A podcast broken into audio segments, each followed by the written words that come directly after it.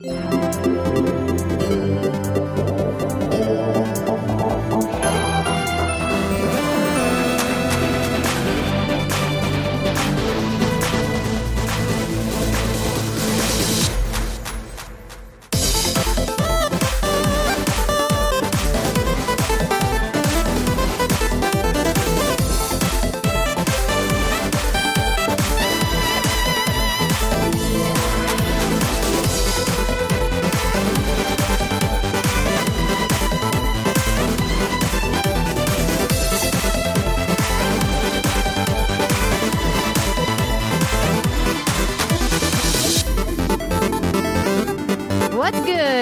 Everybody, and welcome to another episode of the What's Good Games podcast, your source for video game news, commentary, analysis, and funny stuff every Friday.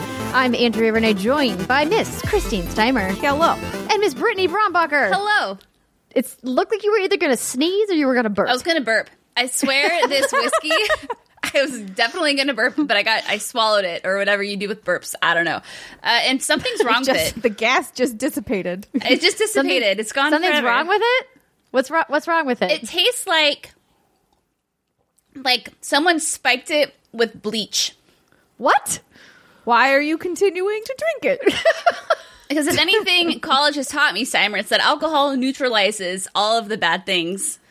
That's not Not true. good or true. You know when you play beer pong and the ball would be rolling around on the ground, and you'd be like, "The beer cleanses so it. you're It's saying fine." it disinfects, which is what bleach also does, but it also kills you. So please Don't ingest bleach, everybody. Yeah, don't do Contrary that. to what some people on television might tell you, bleach inside your body bad. Bleach Does- outside your body okay. Yeah, leave it outside. Don't say we, we never taught you anything on What's Good Games. It's Don't true. That's a, that's an actual fact. We are not medical professionals, for the record. But don't we are fucking not drink bleach. But I- Medical But. I feel like we can tell that's people pretty solid advice. in confidence. don't drink bleach. you would you would think it would be, but I just am covering our bases. Okay. yeah, that's a Um, good call. Welcome to the show, everybody. Whether this is your first episode or your 169th episode. no. Oh snap! We are glad that you are here joining us for your favorite video game podcast. Brittany, we had a cool shout out this week. We were did. featured in a list of video game podcasts. For one, Digital Trends.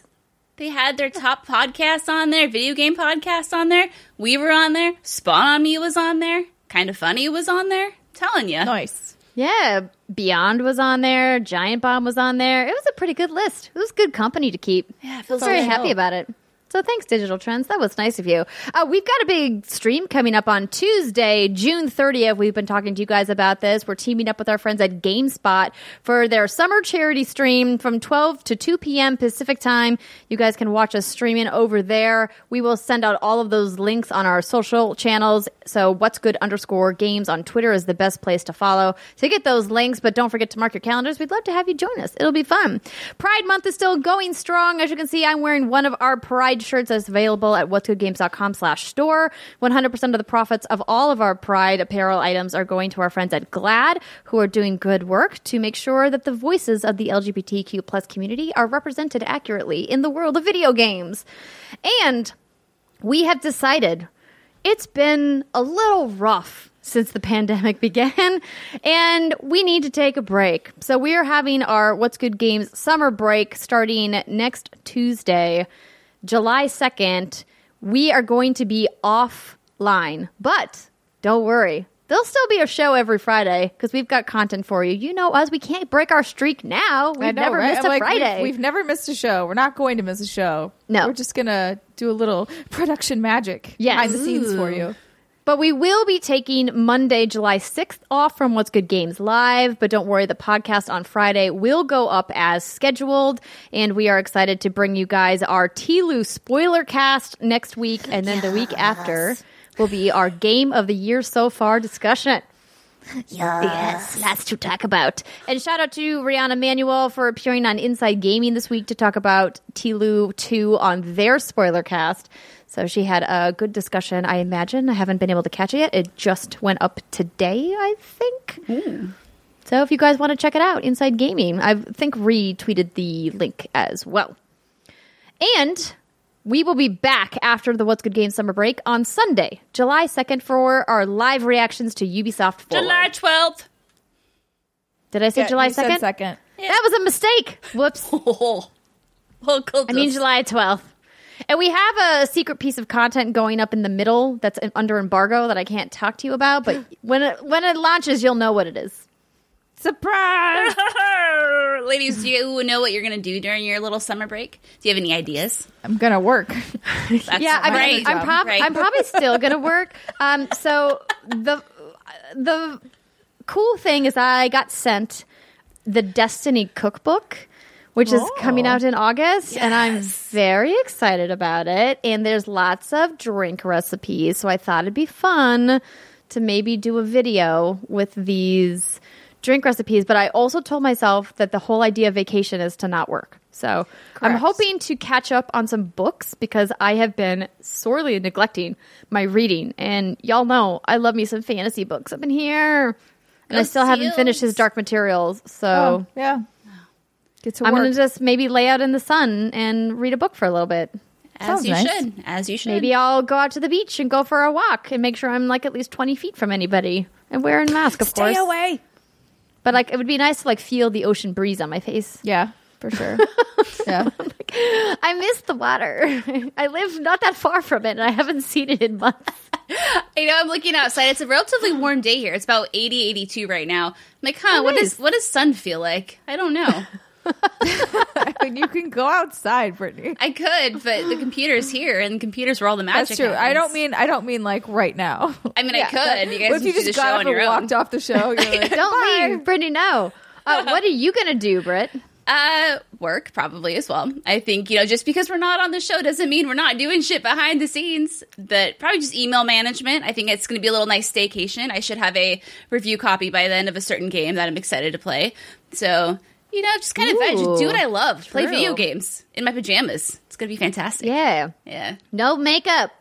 No makeup, no hair. You're kind of stinky. Who No really hair. cares? Where'd your hair go? Wait, no hair. No hair doing. No hair up up making. Yeah, no hair. Just shave it off. Goodbye. Gonna buzz. It's her buzz cut for the summer. It's Yeah, summer look. sometimes you just need to feel that breeze on your scalp. Pulled away. Amazing. All right, you guys, let's keep on a rolling. Thank you to this month's Patreon producers Chewy's Godson, Alex Rigopulos, Faris Attieh, Mohammed Mohammed, Marcus Brown, Punkdefied, and Molly Bittner. And welcome to our Patreon community Aaron Easton, Chelsea May, 456, who cares? Jeremy Davidson, Amanda Eurisha? Eurita? I'm sorry, Amanda. I definitely butchered your name. Oh, Wedgie Woman. Amazing. and Yazid Al-Rahi? Al-Rahi? Is Wedgie Woman like Captain Underpants' wife? Ooh, good Possibly. question. I feel like that's the title I would take. If I was married to Captain Underpants. I'm Wedgie Woman. I'm Wedgie Woman. That, Brittany, we've got some new podcast reviews. We do. We have S. Tyler Hoffman, Jordan, aka J Man, Lionheart, and Dame0101, who says, Wow, it's the Powerpuffs. Did you guys know that you match the temperaments and hair colors of the freaking Powerpuff Girls? I've listened to you guys that. for a long time and watched a bunch of podcasts and just realized that you should get some kind of marketing deal or something. Yeah, every time, ladies, I've decided someone sweet. calls us out for being Powerpuff Girls, I'm going to give them the Muppet voice. yeah. Hmm. So that's, hmm. I like it. Okay. Hmm. And then we have If it. Memory Serves, and then we have Blue Steel Simba. Pro tip for the full wine whiskey effect, play the podcast on half speed in honor of good whiskey. If you've never listened to Oh, a it's so podcast on half speed, it's hilarious. Dude, I had so one of the things in Tilu that you can do is you can slow down time when you go into like and things you can do in Teal. That's exactly so if someone's talking so and you go into like aim down the sights it will slow them down. And it sounds so stupid. It just like kind of makes you laugh instead of being serious in the moment. Um but so that's a pro tip. If you need a little levity in the in Tilu just put on slow Makes sense. and uh, listen to the voices go really slowly You sound like an Elcor. yes Excited. affirmative response I love it. All right, that is it for our announcements. Let's get into the news. But before we do that, oh, don't worry. I'm not psyching you out with an ad read. There are no sponsors on this week's show. Instead, we want to take a moment to talk about everything that's happening in the industry. So we had a chat amongst the three of us, and we're like, so what are we going to do about all of the things that are happening on social media and in the news in the video games industry. And we collectively agreed that we did not want to deep dive into any of these stories, that there are many outlets out there that have done much better reporting on the issues of the allegations of systemic harassment, misconduct, sexual assault, and other really terrible things happening to people in the video games industry. And we decided if you guys want to look up those details, that you can go seek those out on other sites that have done a much better job of reporting on them than we could ever possibly do here at What's Good Games. And just be warned, not that I probably need to warn you, that there's some really traumatic stuff that's been posted this week. And we applaud all the people who have come forward and with their stories and you know we empathize because as i mentioned in my statement there isn't a woman on planet Earth that hasn't come into contact with some grossness in her life. And hopefully we can eliminate that number or at least make it smaller as soon as we can. And then hopefully one day, you know, women can, you know, rise up and not be oppressed. And I just wanted to get that out of the way. So if you guys were like, are they going to address those stories? No, we're not planning to talk about that. But I do have a little bit more that I would like to say. And I wrote it up so that I wouldn't mince words here because you may have seen that I was tagged in one of these stories this week. I was cited in a long post from someone about not being a strong enough ally in a moment that was five years ago. And as I mentioned in the statement that I posted on Twitter and Facebook, which I know a lot of you have seen, no one is a perfect ally, including me. And I know that I have been a better ally in recent years and that I have certainly grown a lot since that moment five years ago. But the multitude of stories that have come across our screens this week have affected all aspects of the video games industry, and they have caused all of us to stop and reflect. I want to remind you guys that no one is owed every detail of the woman's story that I'm named in, of my personal stories, or of anyone's stories for that matter. We're people, we're actual, real human beings trying to deal with messy and often traumatic situations in real time with a lot of people weighing in that probably have no business weighing in. And here at What's Good Games, I don't think we need to remind you, but I'm happy to do so now that we always strive to be thoughtful while constantly being open to personal growth. And I'll echo what I said in our Facebook fan page that What's Good Games has never blacklisted anyone from working with us. We love working with people. We are excited to work with whoever we can. And we pride ourselves, of course, on being a community for everyone. Well, except for the dicks, of course. Yeah, but you can you can have a dick. To be clear, Yes. Oh, yes. You could definitely have a dick. If you have a dick, you are welcome here. Mm-hmm. You just can't be a dick. correct. We know that it's a very stressful time in the world right now. Tensions are very high, but we want to remind you and ask you to please respect the voices that are coming forward this week. It's really hard to talk about these things. And as our girl Rihanna reminds us, we think it's important to hammer home. It's better sometimes to just listen. Be a good human. Yeah. Be a good human. That's great advice, Britt. Thanks. All right, now let's talk about some video games. So What we get? We got we got lots of stuff. So we're we've decided we're going to put all of the cyberpunk stuff in the second segment of the show. I know you. Hopefully, you guys saw Brittany's video where she took some of our patron questions. We're going to do an even deeper dive when we hear about her hands-on time. She got a whopping four hours of time I got with 12 Cyberpunk pages of notes. 2077. I'm ready, girl. I'm ready. Oh, get comfortable, Ready ladies. for nerd Brittany. I want you to get some glasses so you can push them up. okay. So if you're anxious to go right to Cyberpunk, check the timestamps. You can jump right there. But first, there was another big game that we were looking forward to hearing about this week Marvel's Avengers from Square Enix and Crystal Dynamics. So they did their War Table this week, which was a live stream where they ran through a bunch of features and they showed some new gameplay, showed a couple new cutscenes, and they talked about a lot of details in the game. So Polygon had a nice little write up, and their write up says. Crystal Dynamics offered a new look at Marvel's Avengers, the upcoming single player and cooperative action adventure game on Wednesday during its War Table livestream. Here's what we learned MODOK is the big bad. We've seen a few Marvel villains like Abomination and Taskmaster in gameplay snippets, but players will also battle hundreds of mechanized soldiers and robots built by AIM, the Advanced Idea Mechanics, which deploys its creations under the guise of security after the Avengers disband. At the head of AIM is George Tarleton, better known as MODOK, aka the mechanized organism designed only for killing. Um, some more story insights from Polygon on Thor's hero mission include it what appears to be an early mission from Marvel's Avengers. Thor returns dressed as his alter ego. Ego, excuse me, Donald Blake, to help the Avengers take on an AIM threat and prevent the crash of the helicarrier known as the Chimera. Hero missions in Crystal Dynamics' name for story based single player missions will move the story based campaign forward. Sorry, let me just clarify hero missions are the single player campaign missions that will then move that affiliated story based campaign forward. There we go. There you go. Nailed it. Um, Thank you. Uh, if you guys want to look at the co-op war zones, which of course are the multiplayer uh, war zones, are repeatable cooperative missions, aka grind time, that take place in each uh, in wide open spaces, quotations, and dense interiors, where players will take their customizable Avenger out for a spin. Each hero in the Avengers has dozens of unlockable cosmetic outfits, some of which can be earned by completing missions and objectives, and some of which will only be available through the in game marketplace, which we knew. As players embark on co op missions, they'll work with a variety of factions, including Inhuman Resistance Group and former S.H.I.E.L.D. members, such as Nick Fury and Dum Dum Dugan. Duggan? I don't know this guy. Who is this guy? Ah, fucking Dum don't Dum fucking ask me. Um, anyone who's played Destiny will find much of Marvel's No Avengers factions interactions very familiar looking. Players will also rebuild their own helicarrier and team up with other players for special two on one finishing moves. Oh, that's kind of fun.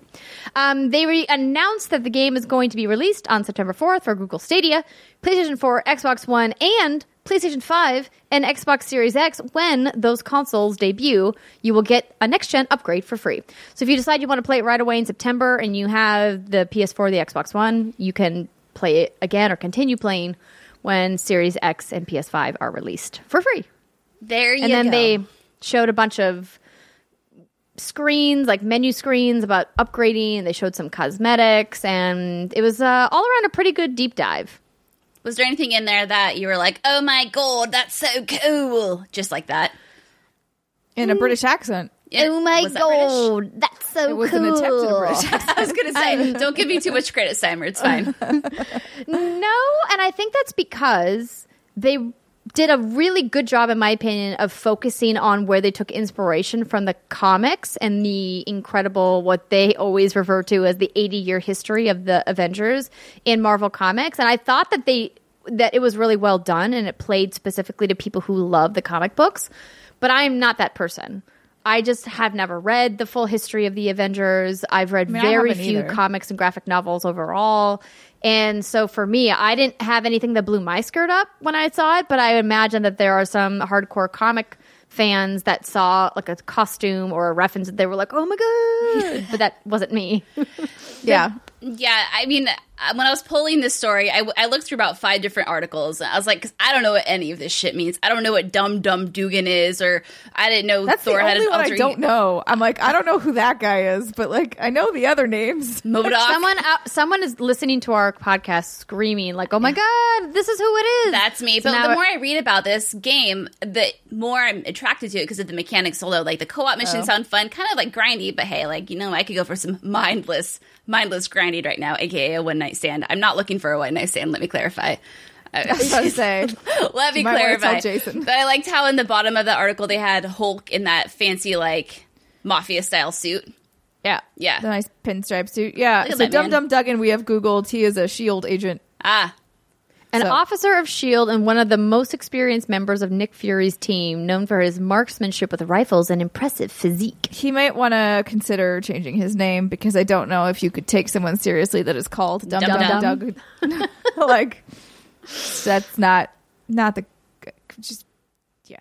Pick uh, another name. You could do it legally, son. Did Yeah, you I mean, li- listen, here's the thing. Overall, I think this game looks cool. I think that the what they showed now is the best way to convince people who are Marvel fans and who want to know more about where the Avengers storyline is going. I think they did a good job of that. I think what they're still struggling with is people still don't kind of understand the scope of the game. And I think it's clear that people want an open world Avengers game, and that's not what this game is. And they're not going to get that. And they're either going to be okay with that or they're not.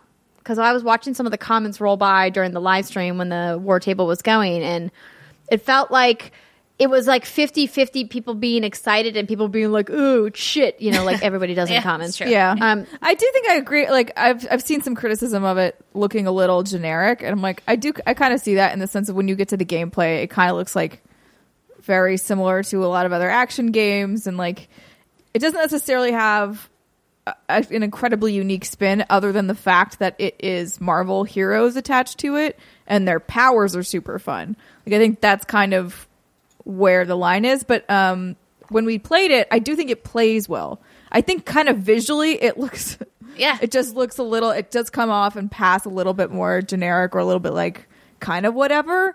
Um But but I did enjoy I did enjoy the I mean granted it was a short demo, so who's to say how long that will stay fun over the course of time, but I enjoyed the demo that we played. Um, it was kind of fun to just we, we got to try all of them. It was fun to Hulk smash. It was fun to be Thor.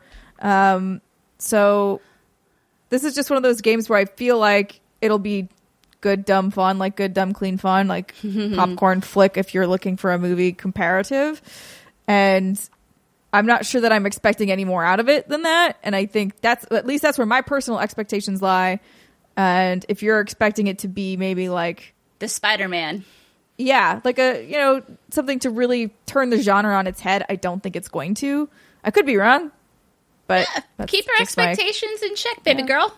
You know, Yeah. I was thinking, I was like, oh, September 4th, that's so far away. But because time has no, No, meaning. No, it's not. Because time has no meaning, yes, I realize we're almost in July. So Yeah, get that. June has flown by, but that's also probably because I moved. So, I know the whole the whole year. The whole year has seemed like it's lasted twenty years, but also it's just. but also really- five minutes. Yeah, I don't know. What's it's happening. a very Yeah. strange time Yeah. loop continuum thing. I saw someone in my Twitter feed tweet that March and April moved at three miles per hour because they felt like they were going so slow, and then June has been moving at 300 miles per hour. accurate. March is the March is the only one I thought that felt really slow, and I think that's because it went so drastically from we because we came back from PAX in March, right. Yeah. So like we came back from PAX and then everything hit. So that month just felt forever because it was such a change.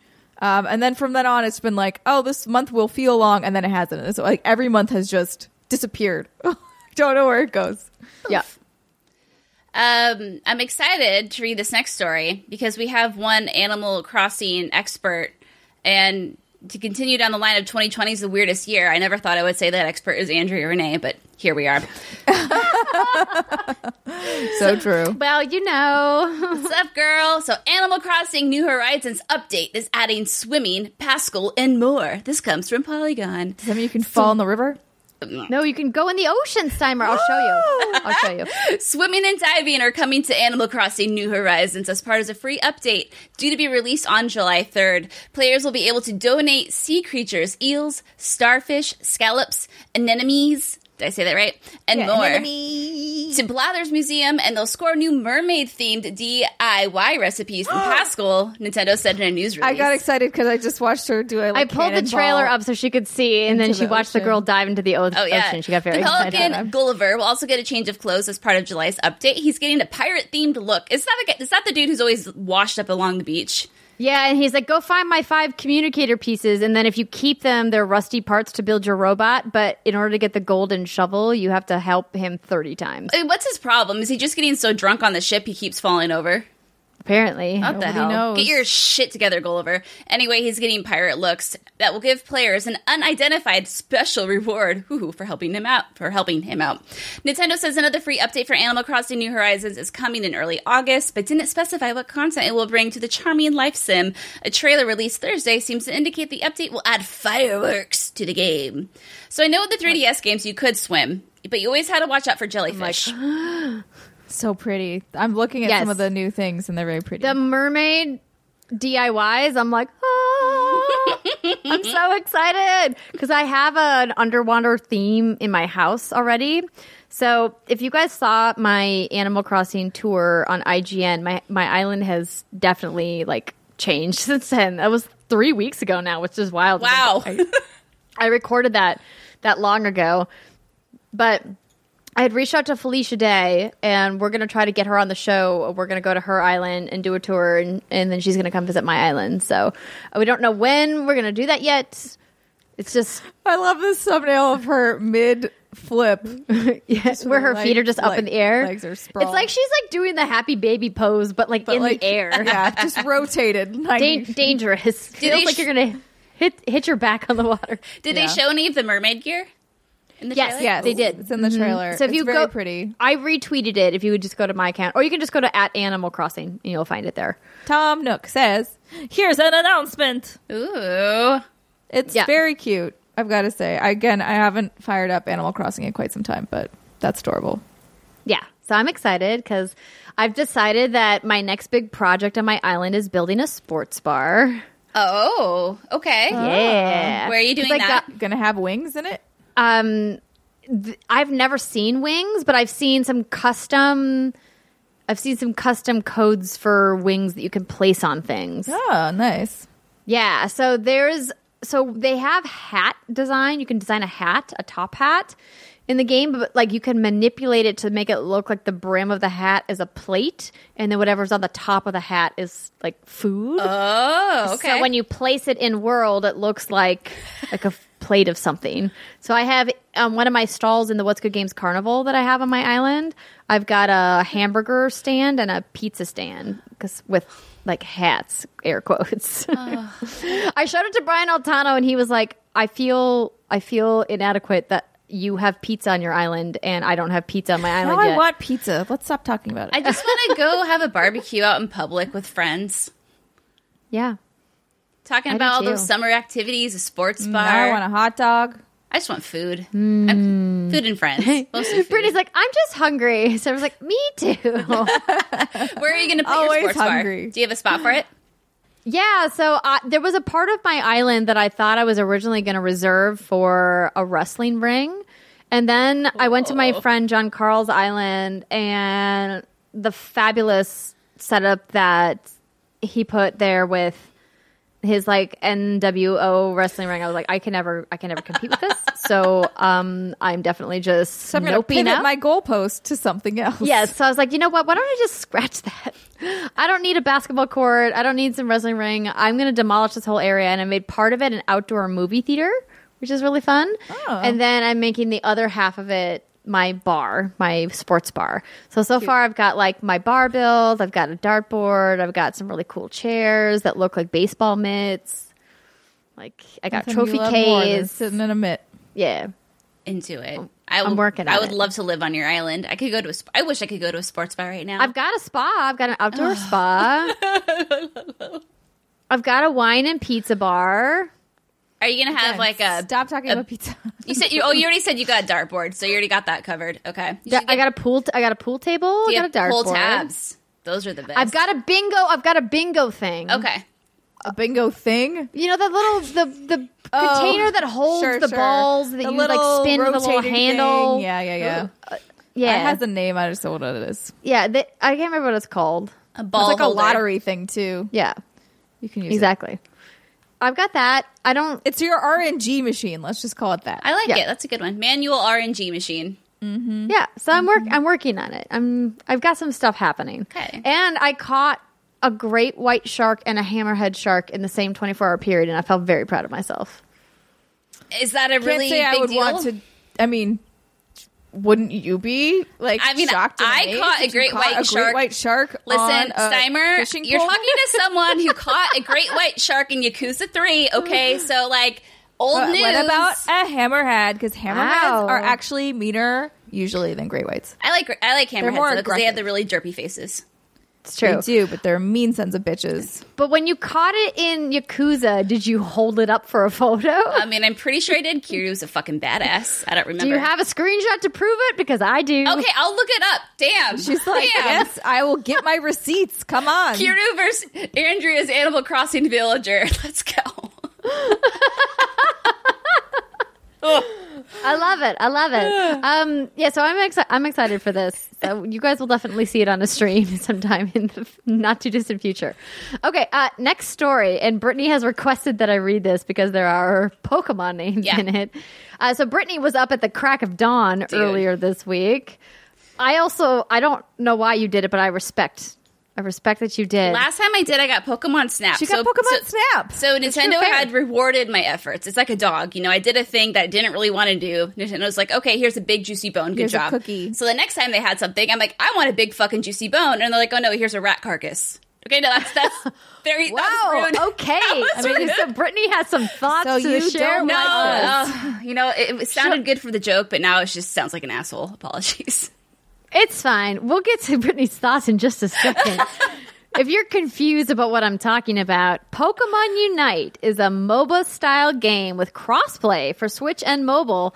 This write up comes from our friends over at GameSpot. The Pokemon Company announced a brand new game called Pokemon Unite, the team based cooperative MOBA that stands for Multiplayer Online Battle Arena game, is being developed in cooperation with Tencent and developer TiMi Studios, which was responsible for the Call of Duty mobile game and Arena of Valor, both highly successful mobile games, may I add. Not MOBAs, but mobile games. That's what I meant to say.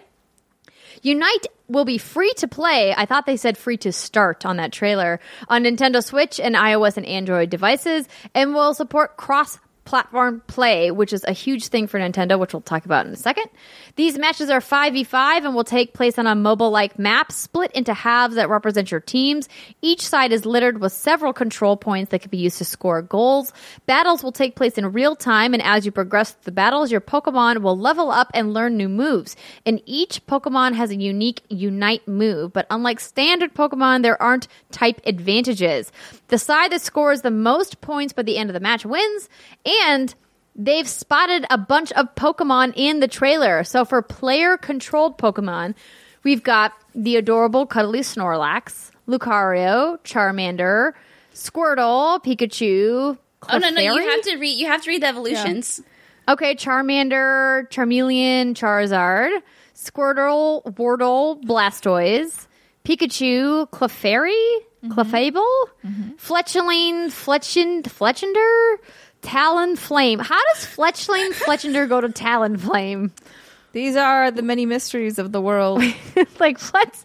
Seems like someone like didn't understand the naming conventions of Pokemon. And we got Bulbasaur, Ivysaur, and Venusaur. Wait, no, Venusaur. Wait, what? Wait, wait, It's Brittany. fine. I don't Brittany's know. dying. Brittany's dying. Venusaur, but it's fine. No, keep going. I love. Yeah, I- like please, Venus. I'm so happy. This is the most Venus. joy I've had in a long time. No, time. listen. Here's the thing. This is the most hard about Pokemon because it's Bulbasaur, right? Bulbasaur. Sore. Sore. Like a And so, what? I'm just supposed to know it's Venusaur at the end. Abby. Brittany, Brittany, Brittany, don't judge me. I Brittany mean, you've already is done Brittany it. is laughing late. her ass off. Brittany, breathe. It's okay.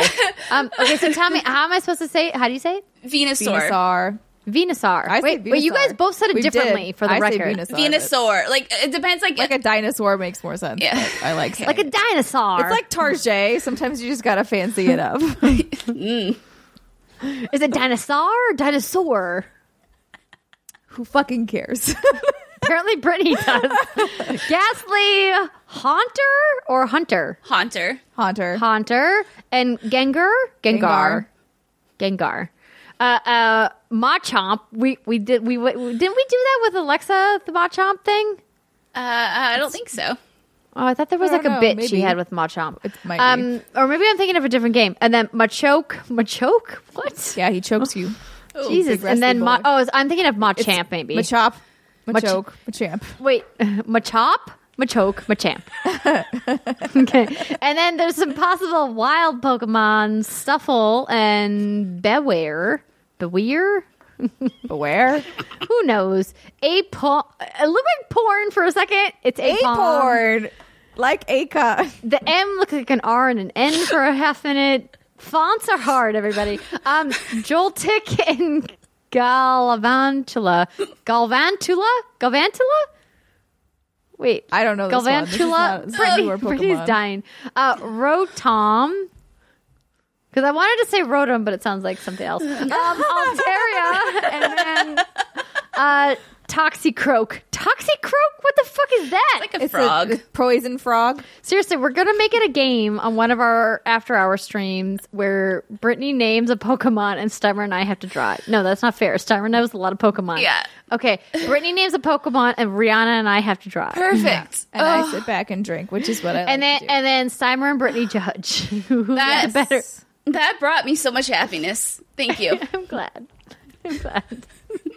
I'm here for you, friend. Thank you. Um, so yeah, so what do you think about this Brittany? Uh, I know I called it a rat corpse earlier, You and did. that's. So uh, made Lisa to believe you're not that excited about it. I mean, listen, anything compared to a Pokemon Snap announcement was going to be a corpse of some variety. Maybe it was a rat, maybe it was a mouse. Is it Cubone's mom? Uh, what mom? Whose mom? Cubones? Cubone's mom? Oh, oh, yeah, that's fucked up. It's like, why does Cubone wear his fucking mother's skull on his head, and then when he evolves, his mother's skull literally fuses to him? But then that Well, doesn't yeah, make any sense. bigger, it would just it becomes part of you. So then, what happens when he dies?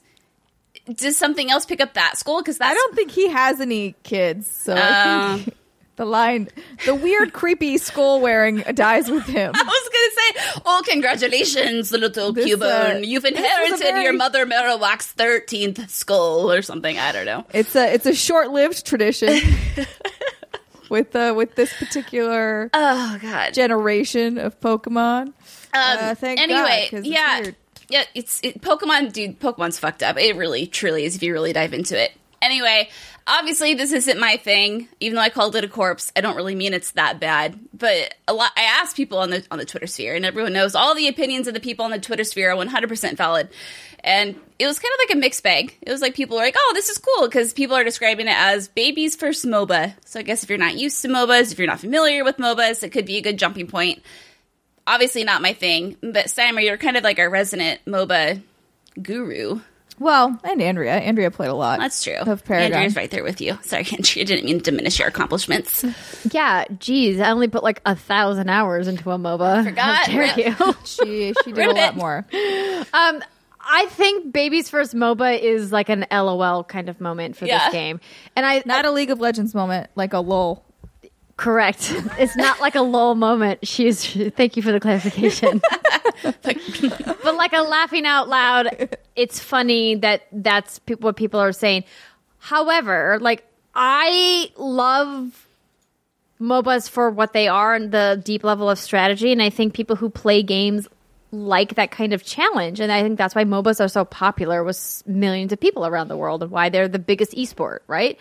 And I'm glad that Nintendo's like, you know, multiplayer is something we should dip our toe in. But maybe Nintendo, you don't go all the way into MOBA when you haven't really nailed multiplayer yet. And I think that Nintendo's biggest foray into multiplayer that's been successful has been Splatoon.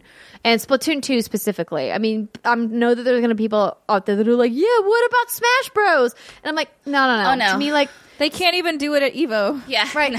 thank thank you that says that says everything Yeah. um Yeah. but i think so i think splatoon 2 is a very great example of nintendo being like hey we're doing multiplayer and we're doing it successfully and people love it and a lot of people enjoy playing it i think trying to go into moba is like is a very big risk i think that they maybe should have looked at some other genres beforehand but not to say that they can't try i just i'm down for them to do something cool Yeah. Yeah, I'm very curious to see how this goes because I I think it's smart. Can you imagine how much of a hellscape this would be if they had type advantages involved? Oh Like, oh my god. You'd god just be like, oh my god. But I think it's interesting to be like, well, you you learn the new moves as you are progressing, and you. I mean, it kind of is exactly what League is actually. Now I'm thinking about. When I say it's actually not that exciting. You mean it's hard? I'm like, oh yeah, you do just gain level up, and then you can put points into it. Never mind, it's the fucking same. Um, but I mean, I guess I'm just curious to see how it plays because, I mean, a big aspect of League or even Paragon was like the jungle and going through and getting buffs that way. So we haven't really seen a lot of details, I think, on how this specifically plays. Um, but it's kind of a. I kind of want to. I still want to play it just for shits and gigs when it comes out to just be like, What is this? Yeah. How What does is this, this play? game? Where does it go? I think you guys should definitely try it. yeah. Oh god, that would be a hot mess if I played it. But just to clarify, I mean, it, it all is you have to do is be like, "I'm Snorlax. Probably, I'm probably a tank. Let's sit in the middle of this lane and block." Do they have minions? I actually don't even know if they have minions in there. Let me. What's a look it up. minion? Uh, Oh, no, Brittany! it's. I mean, it's kind of exactly what it sounds like. They're little. Uh, Is it like AI? AI, little AI. Okay, then NPCs. yeah, I, I, I that- thought so. So there are wild Pokemon in this, and I th- don't know if this article actually talks about it. It looks like it doesn't, but there are wild Pokemon, and if you defeat them, you get to catch them. And I'm assuming they play the role as that. No, it's No? a different thing. Um, you wouldn't. I mean, you wouldn't want to catch the minions. The minions Oh. are just there to push, um, to put pressure on like the towers, the enemy towers. Uh, yeah. Um, they also are useful to hide behind. So if there's like if an enemy person has a skill shot and you stand behind a minion, it'll hit the minion and not you. Um, so it's like they you're you use them as strategy for different things. oh well, This does not have gameplay. Where the This fuck is, a- the this gameplay? no, I think it's toward lie. the end. It's not a lie. It's I've toward definitely the saw end, some. yeah. There's like a we hot, like a hot second of gameplay. It's like, hold on, it's like here. Okay, someone's chasing a Snorlax. So Charizard evolves. the thing that's important about minions, Brittany and MOBAs, is that they are absolutely instrumental to your success or failure. Because in order to take down towers, which helps you win the game, you have to have minions to take them down. Because if you uh, go to attack a tower, so a tower, imagine a You tower is like a turret, right? That Yeah. shoots you if you get too close to it. So the tower has like a little radius around it, and if you step inside that radius, it's You like a turret. A turret that's like it, and like it doesn't just Alert. shoot you; it shoots you and like does really heavy damage to you very quickly. But if you have minions, the tower will always auto target the minions first. Ah, okay. And so you can step inside the radius and do damage to the tower while the tower is busy targeting the minions. Oh, I see. Yeah. Okay, okay. That and then towards like the end of the game, you can make them more powerful with certain buffs from the jungle if you get the um the Baron or Mm. whatever. Uh, and then you have what we call winions, which are Winions, winions. winions. Like some games have been won from minions, which is just I've I'm I won many a game from minions because what happens in the late game of a MOBA, Brittany, is that when you're like 45 minutes plus into a, a match, people are so focused on whatever champions they're having one on ones with because by this time you've faced off with somebody. it's the clown fiesta. Yeah, you face off with somebody, and like some people just get bloodlust to take out other heroes or champions or whatever the name is of the characters in whatever MOBA is your thing, and they forget about the minions because the minions are on auto deploy. So every X amount of minutes, A wave will a come. wave of minions will spawn from each base and will travel in opposite directions to the enemy side. And the idea is like, well, if there's towers in the way, the towers will destroy those minions. But at a certain point, the tower is going to take enough damage over time that the minions will destroy the tower. And so if you don't manage minions, as a defender, the minions could eventually whittle down all of your towers and make their way to your base and destroy your nexus, your ah. core, whatever the thing is, depending on the MOBA, ho- however they name it. And if you don't pay attention because you're too busy fighting down a champion instead of managing the little guys, The objectives? Are you saying it is an objectives based game? I am. Oh my goodness. So much MOBAs are objective based. Don't just go in there and try and team fight or even 1v1 someone. That's not No. what the game is about. Yeah, I mean, like team Interesting. team fights are fun, but if you're not managing only if you mi- win, waves of minions, and because what happens sometimes, Brittany, is like mid mid game is where this is really kind of where you see it a lot. Is you'll get waves of minions that will stop at a tower because the tower is like pew pew pew, then one at a time, and then a second wave of minions will come, and then they'll form like a super group of minions at least this happened in this happened in paragon a lot that if like mid to late game if you were ignoring minions to focus on jungle bosses or the prime buff or whatever like things that helped your team overall and were ignoring the minions in the lane they would form these giant clusters and they would just like roll over anything in the lane. And then that's how you get winions because like um. they just they take down the they take down the nexus of the core for you. Well, you don't have to do anything because you're too busy fighting other heroes. Okay, Champions, and then whatever. like Steimer was Yep. saying, you can buff them and whatnot. So I'm assuming they can withhold more damage or withstand more damage. There's yeah, like towards Okay. the end, like the real Winions are like when you take down an inhi- well, they're called inhibitors in League. I don't know if they're called that across. They were called inhibitors in Okay, yeah. in so Paragon like too. there's a few towers, and then after the towers, like in the base, there are inhibitors. Once you can knock down an inhibitor, big tanky boy minions start to spawn. And then if you get the Baron buff on top of that, they start to take things down fairly quickly. So an inhibitor, Brittany, is like a like a super tower. It's like there's usually three, one that protects each lane, and they're like the big the big giant turret that is trying to protect the home base, like trying to protect the castle Yeah. behind it. And so they're like, okay, if you take the big tower down, then you're really like up shit's creek. Uh, Yeah. okay. If they can take, yeah, you call it like breaking into the base. Like when you start to take down those inhibitor towers, then you're just kind Yeah, of one, once you lose an inhibitor and a MOBA, like like the alarms start going off. it's like fire alarms are going off. It's like Yeah, because usually then you just wee, really have to be you have to be managing your base a lot more. You have to be in there a lot more because like the Winions, as she said, can come in and destroy it, or somebody can try and backdoor, which is a real term. It's not Ooh, dirty. ooh, ooh. oh, dang. I got all excited. Okay. I mean, it can be both, but yeah.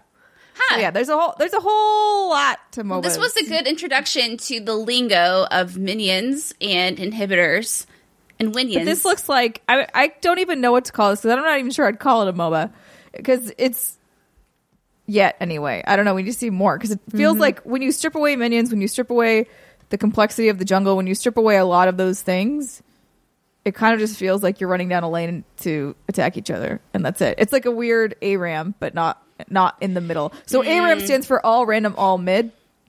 Um, and it's just it's a different mode of, of league where it's just one- it's just one lane and you have a very randomized champion pool you don't do picks or bans or anything um and you all just kind of you just go it's not it's exactly what it sounds like you all there's a few towers but you're all just trying to it's mostly about team fighting really so you don't have any of the strategy around going through the jungle getting buffs doing ganks or anything like that you're just like it's just blah. Oh, I miss playing MOBAs. Um, but this kind of look, it kind of feels like you're just doing team fights, but through different lanes, which is not really. It almost feels more like an arena game yeah, that just has lanes that you travel down. Mm-hmm. So instead of just being a true like multiplayer arena, Granted, It- we've seen like very maybe four seconds of Yeah, footage, so it could be cor- incorrect. Yeah, it's but been, it's very little. It's very little. There was a on the reveal itself. There was a whole game that was going down. I didn't understand any of it. Plus, it was six yeah. fifteen in the morning. But it's, this is interesting on IG. And yesterday's Pokemon Presents broadcast has accrued one hundred and seventy thousand dislikes in under twenty four oh, hours. Oh no! A Oh, strong yeah, so from fans, and then the channel's second most disliked video in the standalone trailer for the game has fifty five thousand. Okay, anyway, wow, that's a lot. Why are people so mad though? I think because they, I mean, especially people are like MOBA. I don't want a Pokemon MOBA, but I'm like, actually, a real Pokemon MOBA could be pretty interesting. like, Yeah, and plus, I think, and I was a little guilty of this, but I do really like I do like some hype. Is game. last a lot of the rumors were like, oh, it's going to be a gold, silver, or heart. What's it called? Heart, LOL. gold, soul, silver definitely not. remake because we all looked into the nitty gritty. Thought maybe it'd be like a let's go, but that wasn't it, and people got real mad. Clearly, This headline is just Come on, The incorrect. Verge. It says Pokemon Unite is a League of Legends style team based strategy game. I'm like, don't don't dump don't dump down League like that Because that. I also don't like yes from Oh, top look down. If is- you look at it, okay. sure it's got lanes. It looks like maybe there is a jungle, but it's hard to tell um really what's going on in there. But if you're talking about like you catch those Pokemon, it feel like it just doesn't. that definitely is not I would not compare this to League other than it has a map with lanes. Like that's yeah. that seems accurate and that yeah, seems I don't. like it's yeah, I don't it. see any minions here. I just see Pokemon. It says But it battling feels like wild you Pokemon. probably will- if you go ahead. go, sorry. go ahead go ahead Britt. Okay, it says ba- battling wild Pokemon will capture them, earning you points that you can then bank in scoring areas. Whatever that. Ah. scoring. Yeah, see, yeah, like there's definitely aspects to this game that are unique to it, and that's cool and neat. But I don't know that I would necessarily call this a MOBA there at this go. at this point with the information that I have. It's like its own weird, strange little hybrid, especially because part of the oh my god, sorry, watching the animations of them running is just really funny. I, f- I found that stream that you were talking about, Britt, where they showed the gameplay of Pokemon Mm-hmm. Unite, and I I do think it's cute, like watching the little Snorlax, Oh, Snorlax! and he's like capturing a point there. Like I think that there's like good like MOBA elements, but to compare to League of Legends, I think is wildly Incorrect. inaccurate. Yes. Yeah, no, this is this feels more like a, a battle arena kind of a thing that just happens to have some lanes, happens to have a couple other unique properties like capture points. Um, because there aren't like capture points in League where you stand on them. That's not a thing. Yeah, no, you, to capture anything, you have to destroy You it. destroy the towers. Yeah. and then you're like, I own the map, bitch. yeah, Come at just like that. we weren't trying to do like a whole MOBA lesson, but hopefully you also, guys. yeah, I'm like, where are your wards, huh? Do you have any wards? Dude, you, listen, you can't have a successful team without words. I It's try to true. tell the noobs this every time. I know. They're like, the support should do it. You're like, everybody should do it. Everybody puts the words Everybody up. gets wards. Yeah, every fucking buddy gets wards. Yeah, that's right, Brit. She's like, I have no idea what you're talking about. I don't know what I just said, but I'm here with you. I support both of you. I'm here It's to about support map your message. It's okay. There's Yes. lots. Oh, we should have like a deep dive on MOBA sometime. yeah, you two can have fun. like your little MOBA podcast or something, you know? Jeez. I'll just Wow. sit here by myself Britt. and think about all the things I don't know. I don't know. Would you like to learn? Maybe. We would be happy to teach you. We can teach you on a like because here's the thing that we you can be versus bots. You can be versus AI. yeah, you can play. You can play versus the computer. I I played that way in how you in. Paragon all the time. Yeah, I mean, Yeah. Real talk. I would like to learn how to do a MOBA, do the MOBAs because I feel like it's important. But right now, I'm I'm focused on raising turnips and watering my tomatoes. You know, on calm, relaxing games where I don't have to manage a whole bunch of minions and shit. You know, See that that's what I really I mean I do find fascinating about MOBAs is you can have different levels of complexity based on how you play. So you can jump into a bot game and really not even worry m- much about the minions other than stand behind them. Like very basic rules of mm. Just make sure you use them as meat shields. Uh, and like that's their function there and that's all you need to really know. And you like then you can kind of get into the last or into the more complex elements of like last hitting a minion which is a whole other thing we didn't talk about. That's very important for That's like deep strats, though. That's like deep strats, it is. And like so yeah that's what i'm saying. I'm like you can just go in and play against really easy bots and not know about 90% of the shit you need to be doing and be fine. Okay. Uh, but when you start to play with people, even there is like a, a very high um, skill range where you can, like, when I play, I play on normals, I don't play ranked. I'm not doing, I'm not warding very much, especially not what you would need to if you wanted to be really competitive. Again, like my ADC, I usually play support. My AD carry is not usually last hitting all that well. Like, there's just like, you, you're not. Brittany's like so much jargon. You know I can't what, handle Brittany? it. You do this to me all the time. I know I'm smiling and I'm nodding and I'm saying "fuck the wards" or something like that, or the wards are good. A, a Wards ward, are good. A Wards are ward, good. Brittany, is an in-game item that gives you map visibility. So a lot of the map in a MOBA is covered in like a Fog a of war. Fog of war. right? Yeah, Yeah. And a ward will give you, if you place it in a particular part of the map, it opens up that fog so you can see. Particularly useful for people who are mid by themselves, usually. Um, and Yeah, jungle. Yeah, so they're not getting ganked by people in the jungle. So essentially, what getting ganked means is like you're getting a surprise attack from somebody where you did not can't like that word, or she really liked it. No, I'm sorry. It's just 'cause get, get ganked in the jungle. It's just you know. it- Get kicked in the jungle. oh, jeez, Louise. Usually you get ganked from the jungle, but you know you can Wait, also what? get ganked You in the jungle get ganked too. anywhere. True, you can get ganked. the in jungle there. can gank me.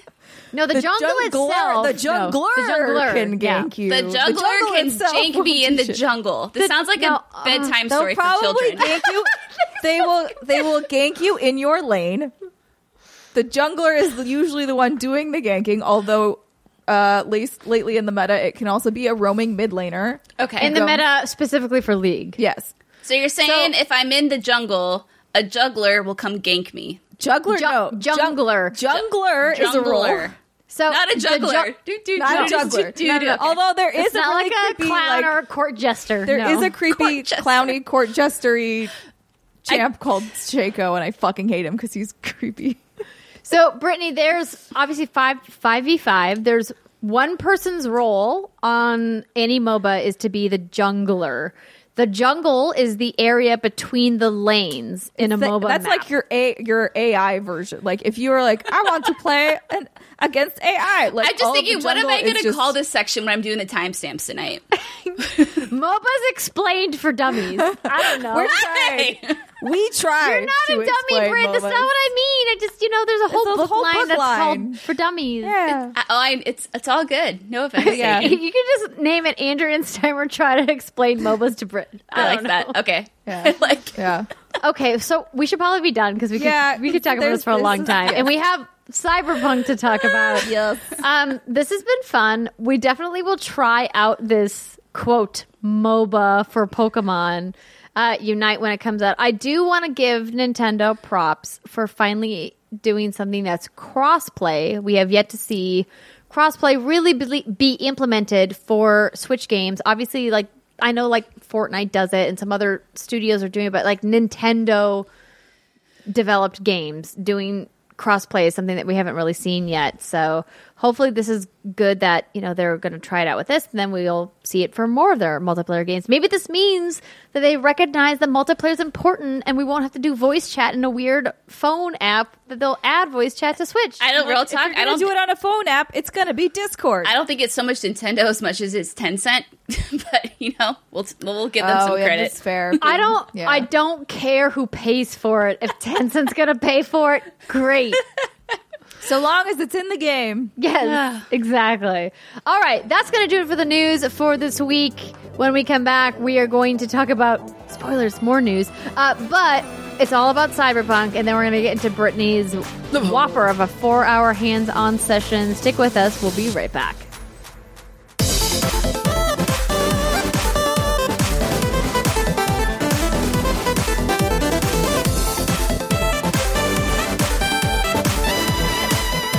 What's good, everybody? Welcome back. It's second segment of the What's Good Games podcast, and this segment it's all about robot genitals. That's a choice. I think It is a choice. Probably not what this is actually about. No, no, I am no. gonna It's be all talking about, about. Cyberpunk 2077, and Cyber, I, but, what you is know, I. I think the thing about that is because it comes through my headphones so intimately in my ear when you do that voice. It's like, oh, wait, let's let's just hear it one more time. Everybody, be quiet.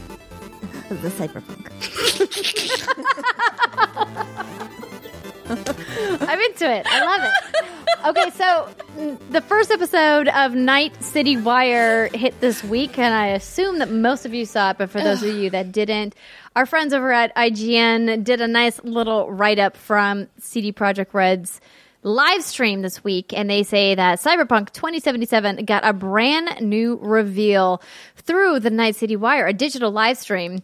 Uh, I don't know why they chose to make all this exposition. Um, so they detailed some things. One of the big things that they detailed of gameplay elements was called brain dancing. Brain dancing is a recording of someone else's experience and lets you live through their memories, their sights, smells, sounds, everything that will be experienced by you through brain dance. Except the smell, because it's a fucking video game. So and you can't do that. So she said that when we were watching it. So she hadn't seen it before she came over to the studio today, and I rewatched it a second time. Because like, oh, I'm sure there's stuff I missed. And then she's like, pushes glasses up. You can't smell in a video game. I was like, "What do you got?" It was like walk a vision up in here. What's going on? smell-o-vision. Oh my god. yeah, I'm like no, And I was like, you're right, Cyber. not real. I don't got know. Unless- Don't- got him. Hey, just listen. unless you can, uh, you know, got all those little cyberware gadgets and gizmos in your head. Unless it can Sure. make your brain trick your brain into thinking you're actually smelling the thing. Wait, Britt, what was that thing that you got sent? The smell-o-vision. Was that for like a South Park thing? Yeah, it was for South Park: The Fractured But Whole. Oh, it was the the, fart fart vision. The well, Farto-vision or something. Yeah. It was called like the fart something. I don't know what it was, but yeah, whenever you would fart, it would uh it would emit a gas into your nose, and it was fucking terrible. I mean, See? unless they're shipping that with every single copy of this game, I don't believe them anymore, and they should have just left that particular sense out of it. You're right. You okay, got 'em. oh, okay. You got 'em. The sight, smells, sounds, everything. That's supposed to be through V's lens. Yeah, I know, but I'm like, so like, what you're gonna be like? I smelled popcorn. Ah, you know what's around the corner? A popcorn factory. Let's go to the popcorn factory. I have solved the riddle. I can tell this is a hill you're going to die on, baby girl. So I'm going to let you It's die not, on no, it. it's, it's fine. I don't. I really don't care. I just thought it was funny because I was like, what? But yeah, honestly, I could have just solved a mystery in one of the things, and that could be what it is. It could be at the popcorn factory with the candlestick. in the dining room. Okay, continuing on. In an extended gameplay preview, V was showing living through the memory of someone else's robbery in a grocery store in analysis mode, blah, blah, blah. I'm not going to run this down. Like, honestly, like, I thought the brain dance mechanic was a little belabored in the live stream. If you want to know all about the details, you can go watch the Night City Wire for yourself. But it Um, does play similarly. We were talking about it when watching to um, Detroit become human. Detroit. Become Human, yeah. Uh, my Yeah. brain went to Beyond Two Souls, and I was like, "That is not the correct game." Other game. wrong, Yeah. uh, m- Wrong quantic, dream, game. Yeah. Um, so, other, the player will be working with a character named Jackie on a hunt for a legendary chip of immortality. Uh, Jackie introduces the player to a fixer that will introduce them to new chips and enhancements. I think this is just a specific quest in the game, right? The, she said in the thing that like everything they showed was all in the prologue. So yeah, You're talking about one Holly Bennett. I am talking about one Holly Bennett and her fabulous lashes. Oh my, Oh gosh. my gosh. Shout out to Holly. She's not only like a, just a wonderful human all around, but she's a great on camera host. And Oh. I'm so glad that she was anchoring that for CDPR. She obviously works for them now, but she used to do a lot of hosting in the video games yeah? business. And she's wonderful Yeah. and also has fabulous lashes. Yes. Um, so continuing on, it's outside the city walls. There's a district called the Badlands. So this is um IGN. I believe this is Ryan McCaffrey's playthrough. So we'll get to Britt's playthrough in just a second. Essentially, like you get you cu- you have a couple different origin stories, three right, different Yes. origin stories that you can choose from at the beginning of the game, and then you'll go and play through that before you kind of Night City opens up for you. So Steimer, They did not only announce this; they had something else up their sleeve. It is Cyberpunk Edge Runners. A Cyberpunk 2077 anime was announced. Um, so this is uh, you know Cyberpunk Edge Runners is an anime set in the universe of Cyberpunk 2077 and has been announced for release on Netflix in what what 2022. Wah, wah, lip dick. Yeah, a little bit anticlimactic there, but that's fine. Um, Edge Runners will be set in the game's Night City, but will focus on different characters with a different story. Edge Runners tells a quote uh, standalone 10 episode story about a street kid trying to survive in a technology and body modification obsessed city of the future. Having everything to lose, he chooses to stay alive by becoming an edge runner, which is a mercenary outlaw, also known as a cyberpunk. Uh, CD Projekt Red will act as a producer on the series with Studio Trigger working as the animation studio, and uh, oh god, Hiroyuki Imai- Imaishi. Um, sorry, I'm so sorry about your names.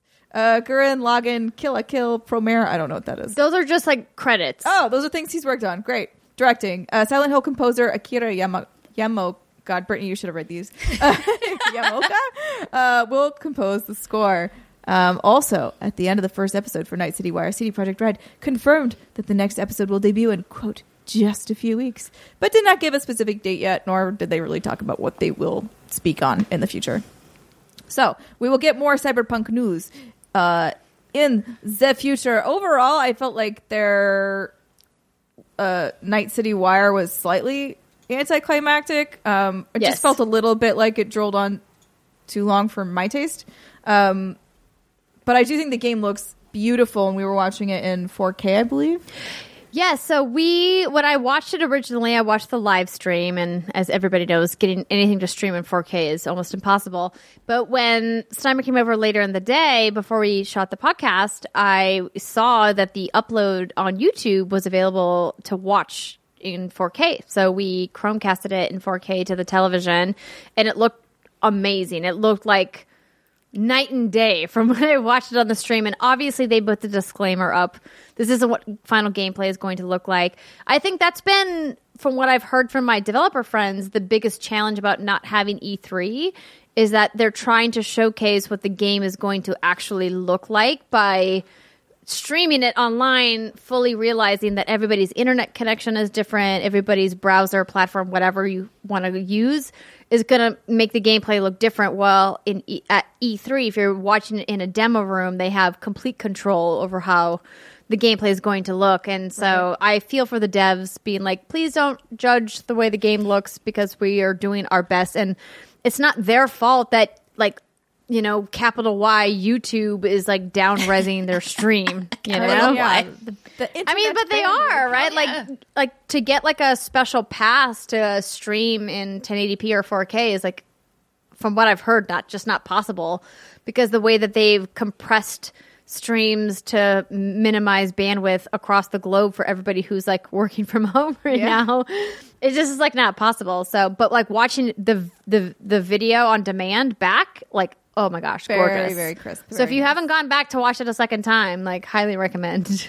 Yeah, so it was really pretty, and like I did think the brain dance thing looked fun again because it looks it reminds me of things we've done in games before, um, and I always do kind of like that to be like, ooh, what's that? Ooh, what's that? And like try and solve the That puzzle. investigative work. Um, although the funnier part to me was I pointed out on if you look at the brain dance segment on the cashier's counter, there is a Rubik's cube, but there's only four squares of that Rubik's cube, and I was like, "What is this? A Rubik's cube for babies?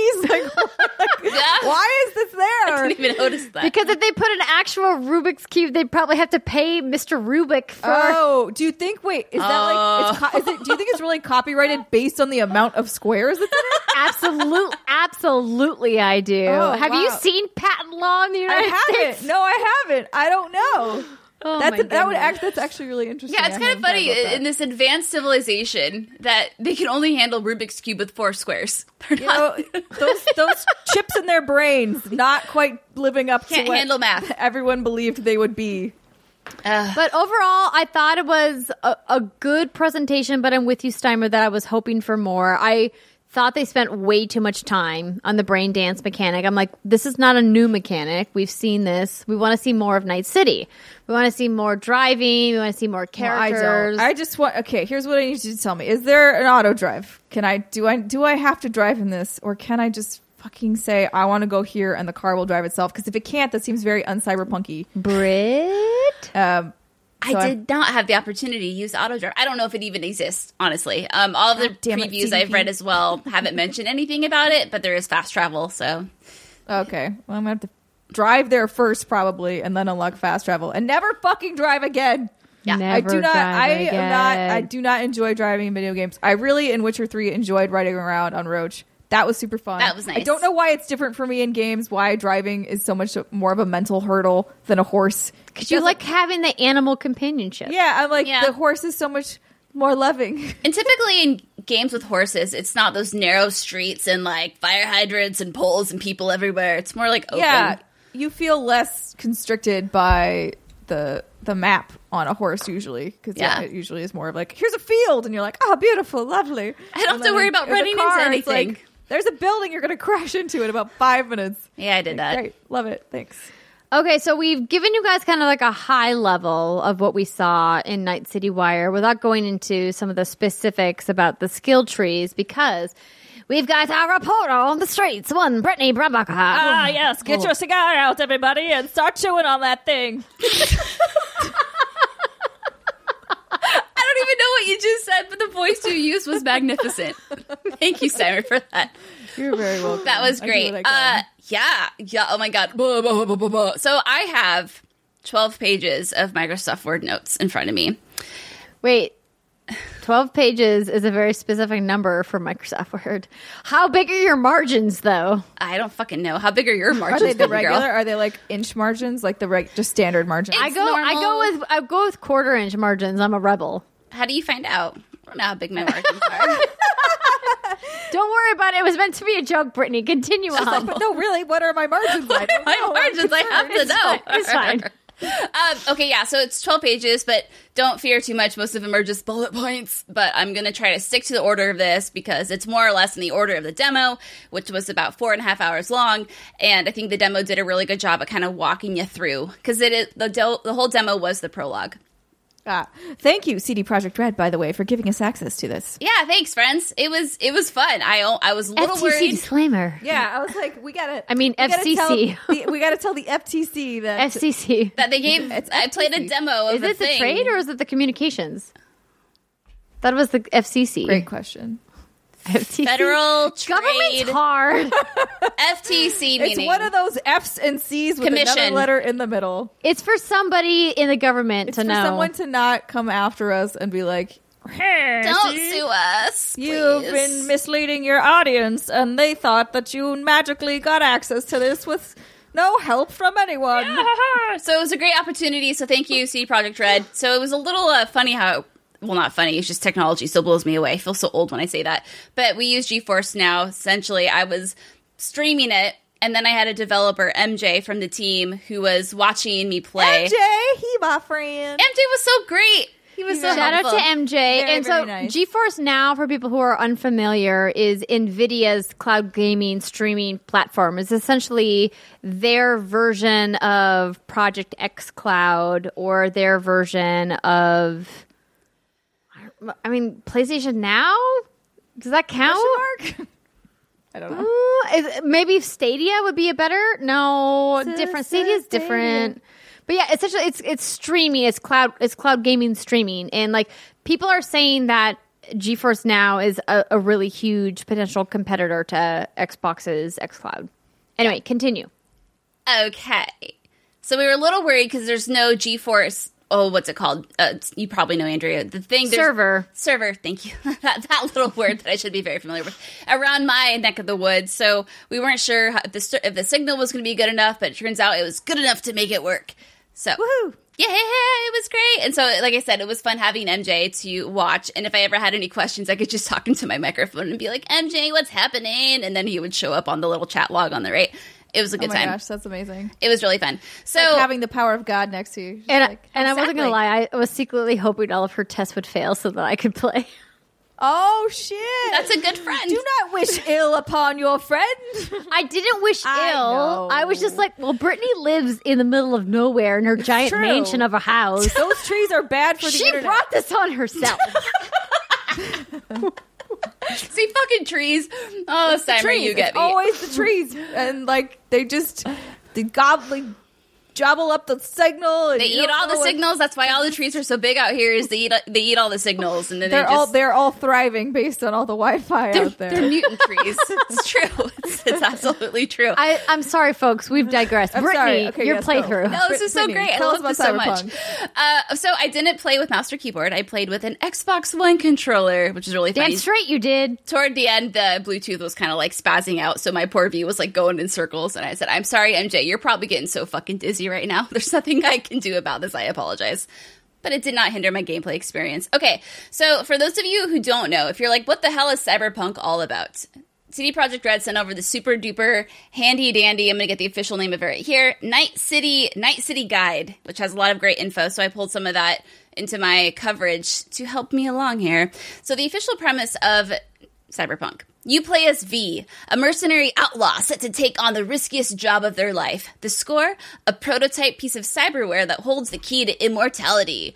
With stakes this high, you need to be prepared to enhance, change, and sacrifice your body in order to overcome your enemies and build your legend. Your story begins with you carving out a foothold in the city and learning what it takes to make a name for yourself. You're ambitious, but inexperienced, and during the course of your story, you'll learn, you'll choose how to develop yourself into a name everyone in Night City knows and remembers.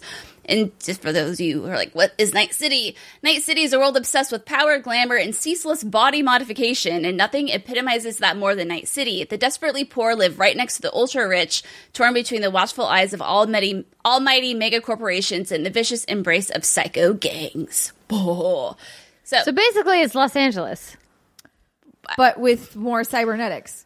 Yeah. yeah, Like, But you could like 50 if I could years go from now. tomorrow and be like, "Hi, I'd like a knife as an arm, please," and they were like, "Sure." I bet you could do that today, but Not in the it'd be not super with the black not with like the cool. it just wouldn't be like, acceptable. People would be um, like, "Bitch, why you got a fucking knife on your arm?" this is just my arm. It's not a coming out of it though. Like I, it would need to have the hydraulics. Is that the word? I don't know. Whatever the me- mechanism for it to like spit out of my forearm like, Like it a does in blade? the trailer. Oh, the- the Mantis upgrade. I Like the girl, no, the girl who she's like, and then like the blades come out of her forearm. Fuck yeah, that's that's the mantis. The mantis everywhere. Fucking fucking great. Yes. So my demo, like I said earlier, was about four and a half hours or so, and it takes place from the very beginning of the game. So when you start the game up, you have your life paths that you can choose from, and these will most noticeably affect the beginning of your prologue and down the games down the line. Certain dialogue options and probably the way people treat you will be a little different depending on what your life path is. So you have So three Dragon choices. Age Origins. You got it, baby girl. You got it. Gotta love you. So In you have Cyberpunk. you have Street Kid, and this is you know the urban jungle better than most. You've got connections, street cred, and street smarts. You're resourceful and most importantly, ambitious. Life's not easy, but it's one hell of a ride. And then you have the nomad. Most nomads roam in clans, but you're a lone wolf. Right now, you've made yourself familiar with the outskirts of the city known as the Badlands. But even for wandering off the grid nomads like you, the allure of Night City can prove overwhelming. And then finally, you have the corporate life path. You've made it. You're an uh, oh god, I'm going to pr- mispronounce this. Ara uh, Araska Araska. Spell it? is it? Aristocrat? No, no, no, no. It's I, I keep R. I keep fucking this up. It's A R A S A K A, and there's like 13 different ways you can pronounce it. R-A-S. It's one of the big mega corporations, and every time I look at it, I stumble. R-A-S. What? Wait. A R A S A K A. A-K. Arasaka? Thank you. I look at him like Arasaka, Arasaka, Ar- Arasaka. You're an Arasaka agent with body oozing with top of the line military grade cyberware. There's stress and pressure, sure, but you've got the perks of general you got perks that the general populace can only experience via brain dance. You've got it all. What could possibly go wrong? Which is one of my favorite sayings of all time. So depending on the life path you choose, you're gonna start the game in different areas. I chose the nomad life path, so I started the game out in the Badlands. If you choose the street kid life path, you're gonna start out in the city center. And if you start with the corporate life path, you're gonna be in Heywood, which is known for its bars and clubs and gang members. Ooh, So I'm definitely going corporate. Yeah, you are. So Yeah. does it is it just depending or does it also impact cuz when you were reading those descriptions I was like I imagine this also impacts your at least initial starting stats for your character. Okay, I'm glad you asked, Steimer, because right after that, you got to make your character. You got to customize your character. So I didn't spend too much time in the physical section of this because I was told from the very get go that hey, this is a very the prologue is very long and you have four hours, so like you know you might want to like keep it pushing. So I did. But it came out today in a gosh, I wish I had the source in front of me. But there are six skin tile skin types, 35 hairstyles, 17 eyes, 8 eyebrows, 17 eyes, 17 mouths, jaws, and ears, 8 bits of cyberware, 9 types of scars, 6 types of tats, 11 piercings, 5 teeth. It goes on and on. But then it gets Five, there's only 5 teeth. Just five kidding, types I'm of kidding. teeth. I know I'm joking. Who needs teeth in the future, really? They're all metal, baby. it's just, you can have three different types of nipples. You can have two Ooh. dick types, one vagina option, and you have dick size options, and five What the types fuck? of There's pubic two dicks and one vagina. What the fuck? That's I'm telling you, man, it's what not the fair. fuck? But also never- I don't know why you're picking it what it looks like at all. also, for the wearing pants? Record, the vagina is inside your body. That's true. It's not a vagina type; it's a labia type. you're correct. Let me just like push Let my glasses up you for real moment. quick. You know, that's actually really interesting because when you you have two different kinds of dicks, and to be fair, like I didn't look at the dicks that well. I was like, okay, well, Well, there's why dicks. not? You, you, Wait, you did it? You're supposed to be our dick correspondent. That's something that you would like really dig into. you know, if I'm gonna be like real honest with you, I didn't want MJ to think I was a fucking freak. Oh, okay, this is a good point. This is a good point. You did have someone watching you. I can imagine that would alter your behavior. Yeah, and so I did flip between the two, and every time I did, they would pop up and dangle around, and then you can like change the size of them. I did notice that. I did not fuck with my nipples, but I did give myself a vagina. And so, Simon, I know you were saying earlier, or you don't have to touch that stuff at all. You don't have to have anything. Um, Oh, okay. So, like, to, to be clear, yes. if you do not want to explore genitalia, you do not have to. I, I believe there's an option to turn it all off because I Okay. feel like I did that. And then I was like, well, there's an option to have a vagina. And then I turned it on and I was like, there's a vagina. You know? I'm just more curious. Like, if you make your dong really big, does it show in pants later? Like, do you Oh, have like yeah, a yeah. Jon Hamm moment, or hmm. mm. does it? Is it just like it doesn't matter in your But is Ken it? doll? See, this is why I'm disappointed that there's only one like labia option. 'Cause, like, what if you could have Would like you want a more severe camel toe? But yeah, like what if you could give yourself like intense camel toe? All I'm saying is if you're gonna give two dick options, you give one labia option, kind of fuck you. That's you know what you're you're not wrong, Andrea, and you can even affect the dick size like yourself. I don't know. I don't know. I didn't see any you know labia like options. a push pull perhaps- action, like Play-Doh for the labia. Just- Maybe somebody, I, you know what I brought this up is because someone tweeted to to you, Brittany, earlier that was like, I have to be able to make a wizard sleeve in this oh game, or I'm out. They're like, can I make a wizard sleeve oh. in this game? And I was like, it's- I don't even know what that like, is, well, but that's okay. I'll look it up. It basically just means very loose labia. Oh, okay, okay. Yeah, yeah, heard yeah. it it's like a sleeve of labia. I have not heard of this term before, but okay. oh my god, no! Someone else put it. We out just want really like loose genital equality, okay? Oh my gosh! No, it, it's fucking all genitalia hilarious. to be represented equally. It's true. So Someone else everybody tweeted something out. Really? take- wait, what was the difference between the dicks so that you could tell offhand without MJ? no, she just said that she Oh. didn't examine the difference because she was felt awkward that the PR person know, was but, like, watching her. Play. if I had to take a noticed- guess, it Okay. could be maybe one was thicker than the other, maybe one was circumcised, maybe one wasn't. Oh, I think the circumcised versus be one. uncircumcised feels like a natural Yeah. binary selection when it comes to penises. Yeah. So Kaylee, is it Kaylee or Kallie? Plug. I'm so sorry. I've never. Kallie, Kallie. Kallie. Yeah, from GameSpot. She said there will be no equality in games until we can fully customize some absolute fat gorilla grip style puss in every character creator. Wow. I mean, These are some gorilla words. grip style. That's intense, Kallie. I'm just like, what on earth is happening? oh my god. I mean, I don't need like to be clear. I do not need labia customization in a game, but in a game that is choosing to make genitalia a customizable feature of your character, like why stop at just dicks? Like go like go full equality and let uh, like the, let there be equal options. Not only That's my that, only point. I feel like the dicks are harder to animate. Correct. Yeah. Yeah. vagina. You just Okay, really. anyways, we should move on from this. Yeah, Yes, we, we probably should. I think I mentioned there's five types of pubic hairs, but if I didn't, there we go. Oh my! You goodness. did not mention that. Holy Wow. shit! Oh, there we go. Yeah, there's five. No, let's just just let's blow past that. Keep going. Just keep rolling. Just keep Rolling. going. Because we'll get stuck on that for another 10 minutes. Okay. So I created my stereotypical, like, my, my blonde, my hot blonde girl. And I was like, okay, cool, let's get into this. And so, like I said, I picked the nomad path. So then at that point, you get to customize your attributes. So these are body, reflex, intelligence, technical ability, and cool. So, for example, body improves health, increases melee damage, max stamina. It lets you open new passages, I'm assuming, with your big, strong body. And you can force people out of cars, which I thought was kind of like a funny little like tidbit thrown in It's like a that. GTA move where you're just like, get out of mine. Yeah, I'm assuming so. Maybe you like GTA someone, you're like, get the fuck out, I want your car. And then you that's have. literally that's that's literally what she just said. oh, no, you know yeah, what? I mean, I, Skype. assumed- I yeah, I was like, I was gonna give her In- the benefit of the doubt because Internet. It's hard to do shows like this. yeah, Skype. Sometimes it cuts. But you know off. what? Can I just We've done it. For quick three aside? years. What what's good fucking games has been doing this long before the pandemic, bitches. So true. So true. Okay, continue, Brittany. I will continue. Okay. And then you have reflex, which is your coordination and speed. So this increases your critical chance, so your attack movement speed, your evasiveness, how well you handle rifles, handguns, and blades. And then you mm-hmm. have intelligence, which is your intellect and memory. So this helps you with reduced hacking difficulty levels, shortens program upload duration, more memory for hacking, dialogue options, technical ability pretty much speaks for itself. It increases your armor amount, increases crafting ability, proficiency with tech weapons, and it opens you things, new, new trees and dialogue.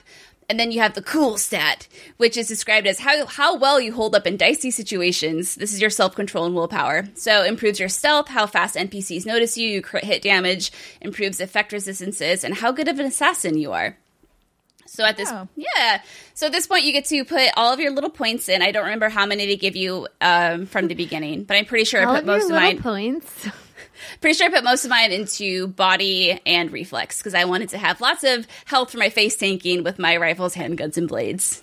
But the but the different three paths that you choose at the beginning didn't automatically like put extra points in any one of those. Oh, I ones? don't know. I don't know if I Okay. did that or not, but I know I So had the opportunity to We're like. not sure. Yeah, I don't think that's the case. I haven't read anything about that, and I've read this Night City guide from top to bottom, but who knows? Okay. Okay. Cool. So then the demo starts off. So I guess, like, if you're worried about the prologue getting a little spoiled for you, I'm going to keep it as vague as possible, but for reasons that I, I feel like, that, like, again, the demo did a really good job at integrating mechanics in a very natural way that some of this I'm going to talk about. So, just, like, don't worry, I'm not spoiling that much. Not I'll only just- that, I feel like the prologue is going to be like a scratch of the surface. for, Oh, like, deal. the game, That's an understatement. Oh, God. Yeah. yeah. Okay. So, because I played as a nomad, I chose, well, I didn't play as, I chose as my life path. I began in the Badlands, and something had happened to my car, and I was in a mechanic shop. And so, for those of you who don't know, Cyberpunk 2077 takes place in California.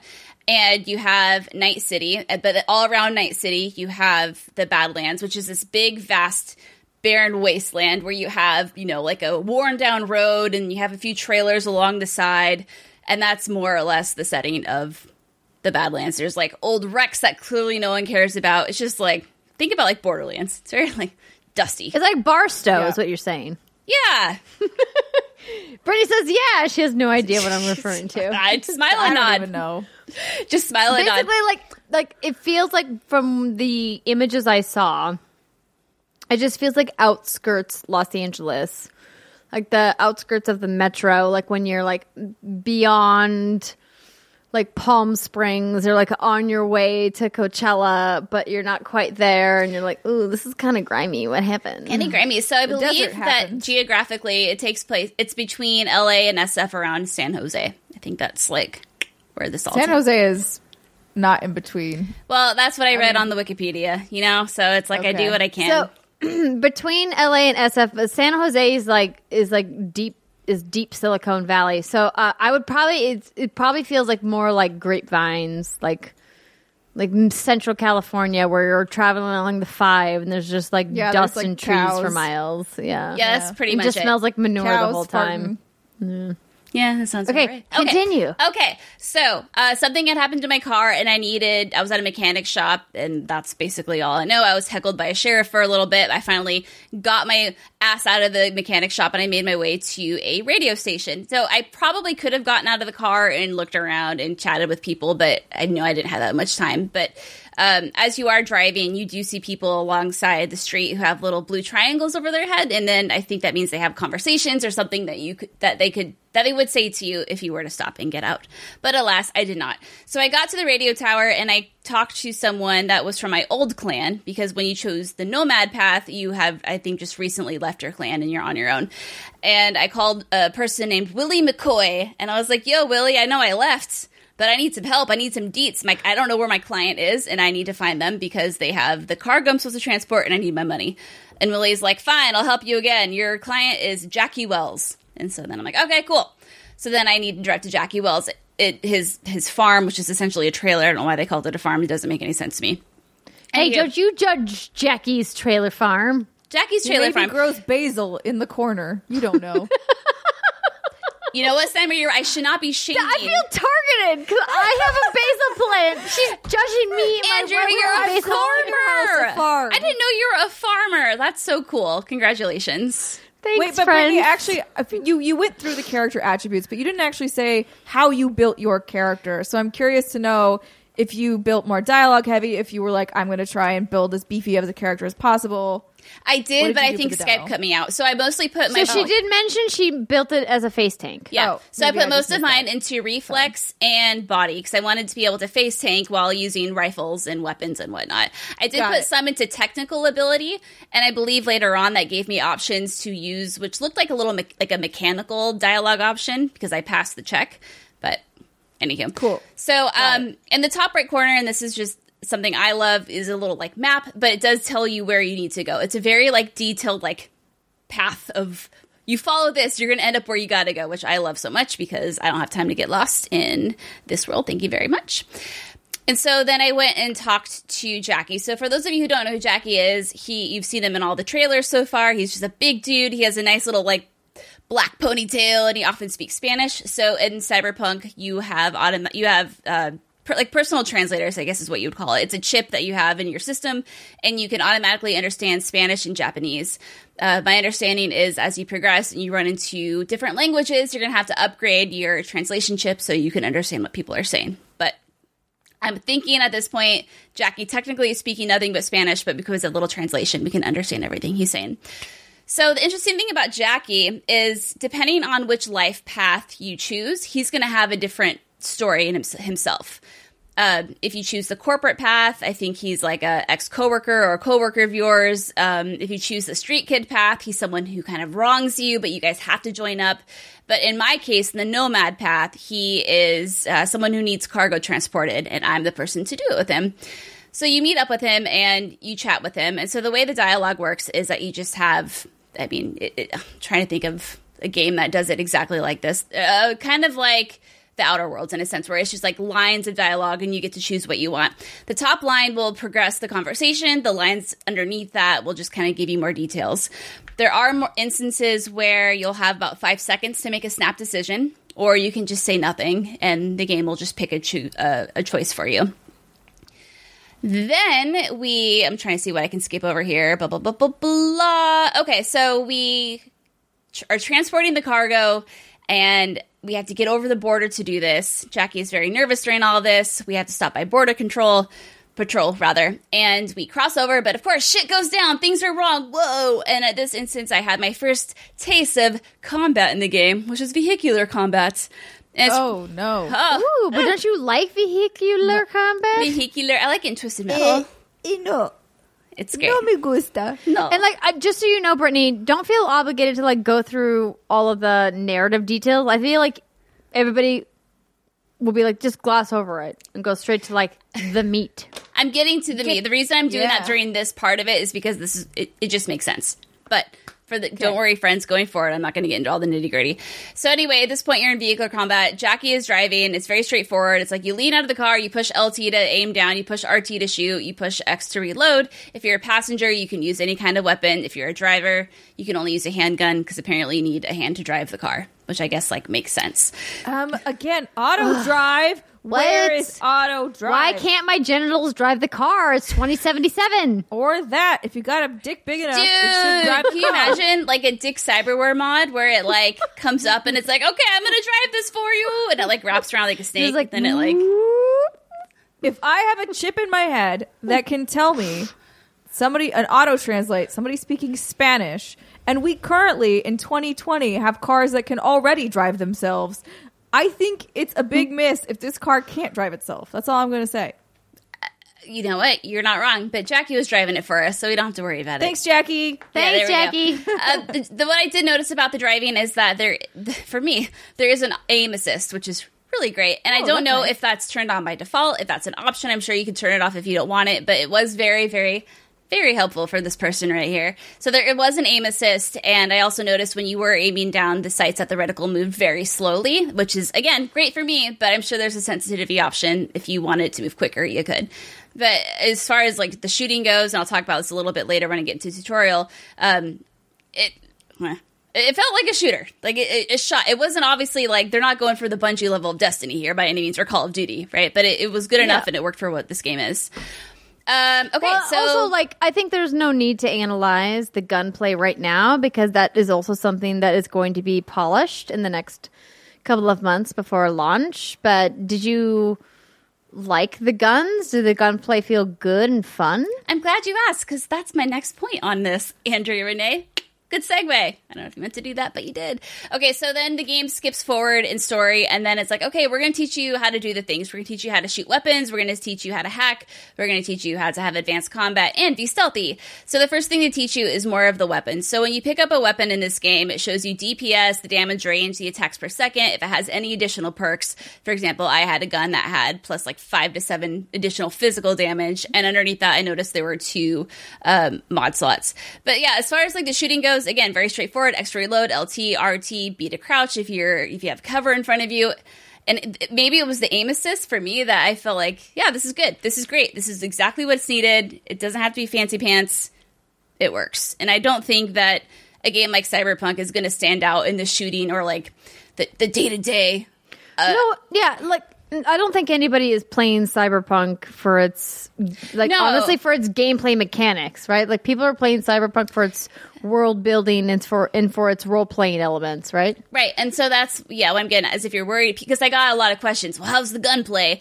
It's great. It's what it's exactly is as good as it needs to be, at least right now, for this game. So don't Did sweat you it. have a chance? Because I know you got like four hours, and I'm not sure how much time that is to like experiment with any of the wackier kind of guns. Because I remember in a few demos they've showed there are some where like you can ricochet bullets, billiard style. Yeah, so there are three different categories of weapons. For me, I just use this regular, the regular weapons in this game, um, which are the, called the power weapons. So that's just your straight up bullets and gunpowder. There are the smart weapons, which I think are the ones you're talking about, which are described as small handheld launchers for self guided missiles, which apparently require no aiming.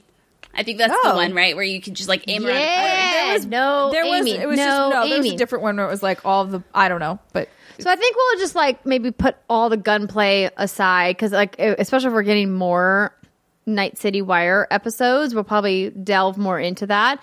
Um, well, tell us the last. Yeah, the, the la- reason the I'm doing one is called is because like you said you had 12 pages of notes. I'm already halfway there's- through. We're good. Okay, yeah, cool. Let her just. What's the let third me type? let me follow my flow.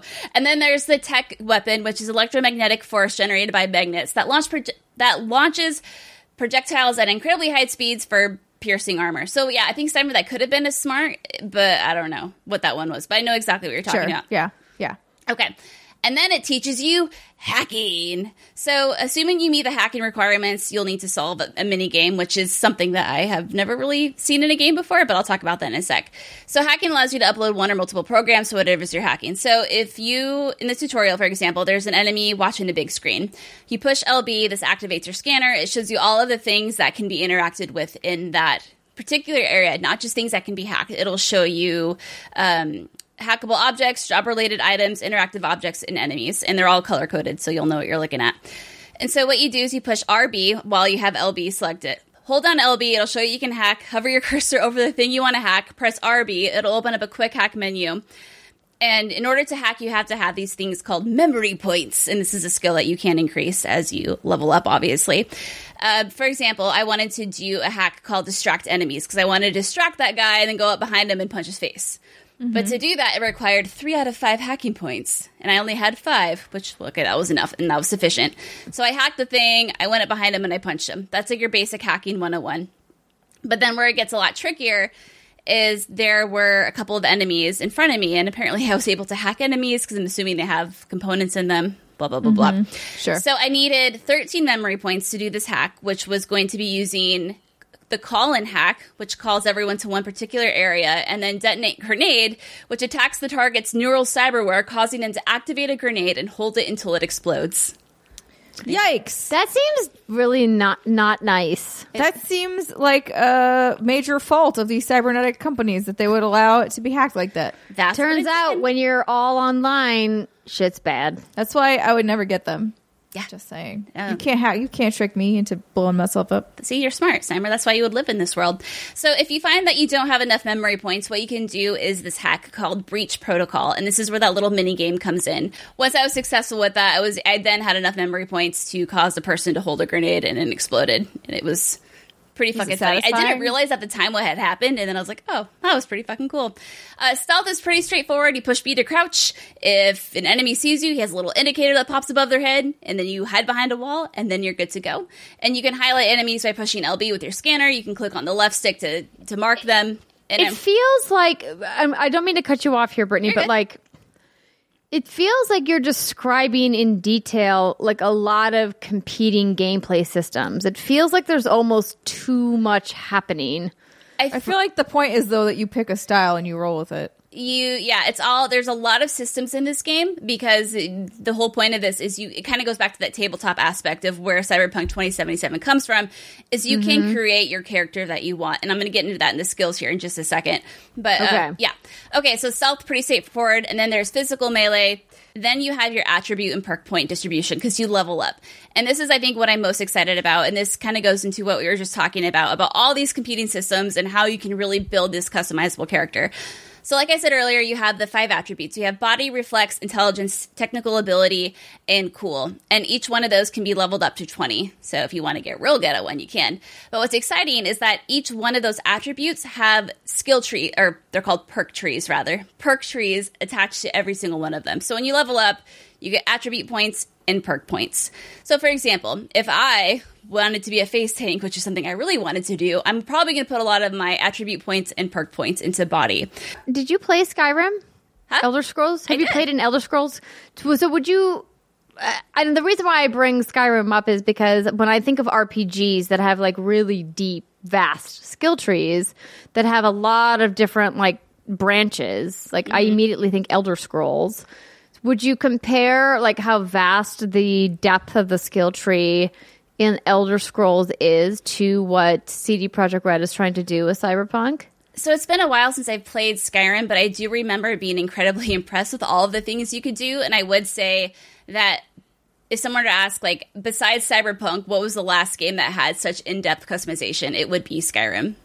So it's definitely been a very long time since I've seen any game like this before that offers, or it's been a long time since I've seen a game that offers this kind of customization. That Cool. helps answer your question. And again, intelligence has different hacking you can work on. It's cool, different kind of perks you can fixate on, like your stealth, and if you want to be cool and work on your cold blood.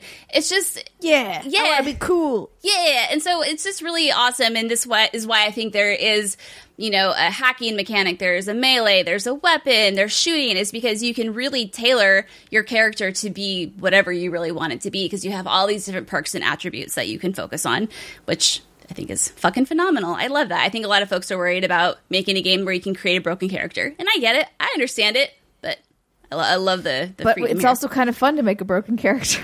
it kind of is, isn't it? I want to like, be like broken in a good way, where you're just like steamrolling everybody. I want to be like a face tank that can hack really well. Yeah. Uh, let's see. I always I always put all my points into dialogue. Always. yeah, so I do that too. That's interesting because there was not like one particular option to in- just increase your dialogue that I noticed. Granted, there was like hundreds and hundreds of perks, but some of the specific attributes, I think it was intelligence and reflex and cool, probably had. They were the ones that did mention different dialogue options. It says this will also increase your dialogue tree or something like that. And then you do get street cred, and your street cred will go up by completing contracts, open world activities, and by completing bounties put on enemies. And this is important because when you go to Ripper Docs, which is what I'm going to talk about next, you can get better upgrades for your cyberware. But you'll only get the upgrades if you have a certain number of street cred. Only some of yeah, so some of the cyberware requires that you have a certain level of street cred. If you're mm. not cool enough, Cyber, you can't get that really cool optical. Wow, that's kind of weird. I don't. Yeah, I don't mean- know why that is. Yeah, I'm just thinking about that if it were, if it were applicable to real life. Like Yeah. the doc, like the plastic surgeon is like, no, sorry. Now you're not cool enough for that. You're that. not I'm cool sorry. enough to get the thing you want. Feels like a Black Mirror episode. It does. uh, They're yeah, like- it does a little bit. Is your social status high enough? How many stars do you have? Oh my god, that was such a crazy episode. was Anyways, awful. yes, Smile right. Um, Brits. no, but I- Tell us about the Smile and nod. rippers. Okay. The one thing that we haven't talked about and that I probably should have brought up at the very beginning is like you've been giving an incredible amount of detail. And I want to make sure we're cognizant that people maybe want some info, but maybe don't want all of the details. So She's not giving any info that's not like spoilery. She's just giving a lot of play by play. that's true, but I don't know what's coming next, which is why I'm just giving you that. Oh, just that's, that's why I'm just saying that now. That's all. Okay. So Continue. the Ripper Docs. So these are, think of them like Steimer was saying, like a plastic surgeon or someone who can modify your character. I would say overall between your frontal cortex, your circulatory system, your immune system, your nervous system, there's 18 to 20 different cyberwares that you can have. Uh, put on your person, and you have active cyberwares, you have triggered cyberwares, and you can just have passive if that's what you want. Yeah. So, like Steimer was talking about, the Mantis Blade is one of them, and I believe Nice. that is a triggered or an or an active, sorry, where you have to do something to to activate it. So it's described as installed in the arm slot, a powerful melee upgrade giving V blades which spring from the forearms. So you, You know, doesn't seem dangerous at all. Love it. That's nothing wrong with that at all. Sure, you would never accidentally cut yourself. Nope. Um, then let's see. Let's go for some things. So then the quest that takes place is the one um, called the pickup or something like that. Uh, anyway, it's a quest, and the the thing you have to know about it is that there are like three or four different ways that you can finish this. Obviously, I don't want to go into the what those ways are, even though I know them because I think it's fun to figure that out for yourself. But unfortunately, with the time I had in the demo, I didn't have the option to explore all the optional parts of the quest. So there were some Sure. characters that I didn't, didn't get to meet, like Meredith Stout, who was part of, I think, the E3 2019 demo. So this quest was the E3 2019 demo. So if you've seen that, mm-hmm, mm-hmm. yeah, you know all the different ways you can go about it, which is I believe they re- they released that publicly around Gamescom. Time. yeah, yeah. It's always really cool to play that myself and kind of figure out like which way I want to go about this, and if I wanted to try to talk my way out of it or bribe my way out of certain situations, or if I wanted to try to face tank. Spoilers: I just face tanked because nothing went according to plan, but it works. It worked for me Yeah. just fine. Okay, so then the other thing that Cyberpunk talked about today and revealed is the brain dancing mechanic. And so, like we've already said, if you've played Detroit Become Human, you're kind of familiar with this. It's kind of like an investigative recording that you can fast forward or rewind and look into it. Um, Tacoma and Fullbright's game also had something sort of similar. So, this is described as an advanced neural technology that allows for human memories and emotions to be recorded, edited, and played back by users of a simple headset. And so, you'll use this mechanic to gain knowledge, information, and clues regarding the important characters or items. So, I think we all saw the um, heist brain dance from Yes. the thing today. Yeah. So, I got to do a different one at one point, and this was an optional thing. But I Did you get to do a porn one? Kind not well. Mm, I didn't see any dick or anything like that. Didn't get to. I didn't get to get it on. You saw no genitalia. No genitalia, unfortunately. No wizard sleeves for Brittany. I'm so sad about it. But this one was I was someone who was trying to I was trying to infiltrate a penthouse suite to find an item. And to do this, I was using the memory of a woman who was there to have a good time with a man who lived there. And so when you start a brain dance, you can watch it all from first person perspective, or you can switch to editing mode, which lets you kind of float around the room and see what's happening all around. Because the idea of a brain dance is it's recording everything around you, whether you see it yourself or not. It just picks up the audio, the visual, etc. Right. Uh, yeah. So it's like a nanny cam in your head. like a what cam? A nanny cam. Ex- yes, Steimer. You got it. Nanny cam. It's a nanny cam for cyberpunks. So you have three different levels of uh, brain dance that you can filter through. You have the visual, you have the thermal, and the audio. So if you want to focus on just trying to find things that are making noises, you want to turn on the audio filter. Thermal and visual, pretty self-explanatory as well. So in this case, I and the thing about editing mode is you can't get too far away from the person that who you're experiencing the memories through, and it'll bring you right back. It's like, no, no, it doesn't work that good. Sorry, you can't like wall hack through the entire game. Um, so in this case, Damn. what I had to do is find out where the location of a thing was, and you just essentially, you know, there was a few optional things you could do to gather additional information. That when you walk in, the guy is having a teleconference on his big TV. You walk in, he's like, I'm going to change this to my phone only so you can't hear or see what's happening. So at that point, you can hack the phone and listen to the other side of the conversation. Um, as he walks away, he will drop a pamphlet of information. You scan that, you learn about where this item might be located, and then voila, you have all the information you need to complete the quest successfully in the real world. Huzzah! Huzzah! And I mean, I thought it was a pretty. Uh, the, the tutorial and the, how it showed it today during the stream felt pretty long and it was kind of Yeah. slow. And even when I was doing it myself, I'm like, okay, I feel like I don't need. We're like, I get it. I get it. I don't need you to, to yeah, this like, isn't necessarily new in talk down games. to me about this. Yeah, exactly. I'm like, we've done this mechanic before. It's fine. I got it. I understand yeah, how it works. exactly. Um, so I'm still kind of on the fence. I think it's a cool idea, and I'm with you, Simon, that I kind of like the investigative side of it. Yeah, But- I always think it's fun. Yes, but if it if it continues to feel kind of tedious, then it's it could be a little Sure. off-putting. I think it'll be most fun if they use it in optional scenarios where you know that you don't have to do it, but if you do, you might get additional information that will help you solve a quest successfully. Like I think, Or that- like get like an extra thing or whatever. Exactly, Yeah, I, yeah. I think that that could be a good implementation of it. And then the final thing is just, and this is where I get into how I feel about it, is Night City as a whole. So unfortunately, because I didn't have as much time as I wanted to explore Night City, and because that's what I think I'm most excited about at this point, and I think probably what Yeah, most just people wandering are. around, poking Yeah. head in doors, seeing what's going on. Yeah, exactly. Kind of like wander around and get a feel of, you know, what does it feel like to actually just chill in this city and get a feel of the culture of the city because the the quest the, the demo itself was like move on from like point A to point B to point C and then boom demo's over. And I maybe I mismanaged my time but I tried to get through the story and I didn't get to you know whatever.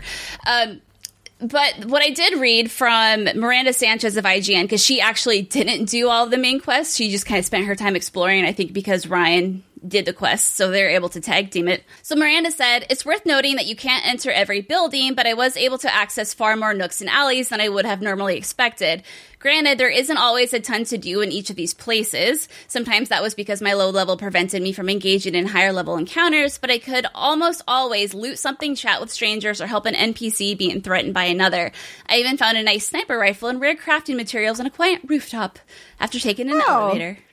That's nice. I Yeah. love finding a good sniper rifle. Yeah. Um, so it sounds like you know you're going to be able to go. It, kind of reminds me of like Kamurocho from Yakuza. It's kind of like the feeling I get when I'm playing Sure. this game. Yeah, it's like a Very, glorified. because of the neon. yeah. Non non yakuza person. What does that mean? Just the Kabu- feel of it, like there's a lot of lights. There's a lot of like. It- I so mean, it has like a very distinct atmosphere. Kabukicho is like the red light district in Japan. If you're unfamiliar, think of like Las Vegas slash Kabu- Kabukicho, and that's actually how one of the I think it's the Wa- Heywood district is described. It's one of these. Um, So it's like a wall market in Final Fantasy VII. there you go. Perfect. Great example. I have a Japan game reference, Did Brittany. you Are you say proud of me? Japan? Japan, you did so Andrea, good. you may be a little drunk. I've had too much whiskey. It's been a hard week, Steimer. It's okay. I forgive you. It's, just okay. funny. Uh, so it's I meant to say Japanese and it came out as Japan. I'm sorry. We all pick up what you're putting down. I'm not down. a perfect host. I fuck up too, everybody. okay? You are Brittany, wonderful. continue. Uh, so I think like what I was saying earlier is, and I think we we all agree on this, is people aren't coming to Cyberpunk for the shooting or the walking and the blah blah blah. Where this game Oh, is the gonna walking. the walking, the walking, because I that's like I'm you. thinking like how do I describe this game? Like it walk, you walk like a fucking normal video game. You look around like a normal video game. You thought shoot like a normal video game. Like nothing about that Walks like a duck, out. quacks like a duck. It's a duck. It's, It's a a duck. video I don't, game. I don't think we need you to describe the locomotion of the video game. I mean, I can if you want. You seem to like the no, descriptions no. I'm dropping I for told the you past I want your minutes. feelings. I want your feelings. I'm I'm I'm getting there. So when you so I think where this game is really going to stand out, obviously, is like we said, story, characters, blah blah blah. Unfortunately, during my gameplay, while I had a wonderful time and I think all the characters are incredibly animated, I didn't get to experience what I think is most to me anyway most attractive about this game which is just the culture of the city itself of the world itself i want to see the districts i want to see how alive this game feels when you're not rushing from mission to mission and like i Yeah. said four hours in a game like this, which CD Projekt Red is describing as a fifty to sixty hour game, you don't even scratch the surface. Like that's not even, not even, not even enough. And because I was playing on GeForce Now, it didn't look anything like it looked in the trailer. But that's because of technical issues. That's definitely not something with the game. Yeah, trying to with the game. compress it and stream it over to you is much different. Yeah, Yeah. Uh, but Yeah. it's it's that hard thing of like I would say I had a fantastic you, time with it. Yeah, I was about to say, where you're like interested? You wanted to continue learning more? You wanted to keep playing? I, I have no complaints. Maybe the inventory screen was a little clunky, but I mean, if anyone's played a Witcher game, you know, it's kind of Inven- so inventory UI not not drastically improved. it, so far it's not good. There's just a lot going on. There's a lot happening Sure. on that screen. Uh, but I mean, obviously, yeah, like like you said, I wanted to keep playing. I wanted to keep experiencing. I felt great while I played it. I had a good time. I have no major complaints.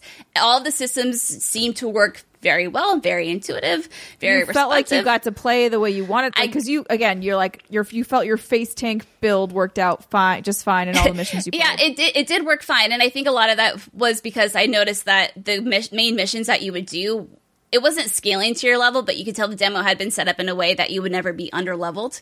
So I was able to just use my pistol and use aim assist and pop bitches in the head, and I was able to like run behind a wall. Things were getting a little out of out of hand, and my health would regen because that was a perk that I had uh, spent points on, and I had no problem face tanking and offing people, and that was just. You know, but you don't have to play that way, right? You can stealth your way yeah, out of no, be I peaceful. I won't play face tank because that's not what I do. But I yeah, that, that's I'm glad that you're like I picked picked a path and it did actually work because I think that that's definitely a thing. Any of these games where customization is such a strong suit of it is like, Mm-hmm.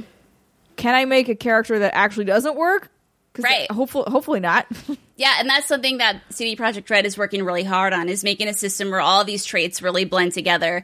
And unfortunately, I didn't have enough time to experience with all of the hacking, and I think that's something I would love to spend more time with because I think it's really fun. The things you can do, like make a character hold a grenade and have it ignite. Yeah.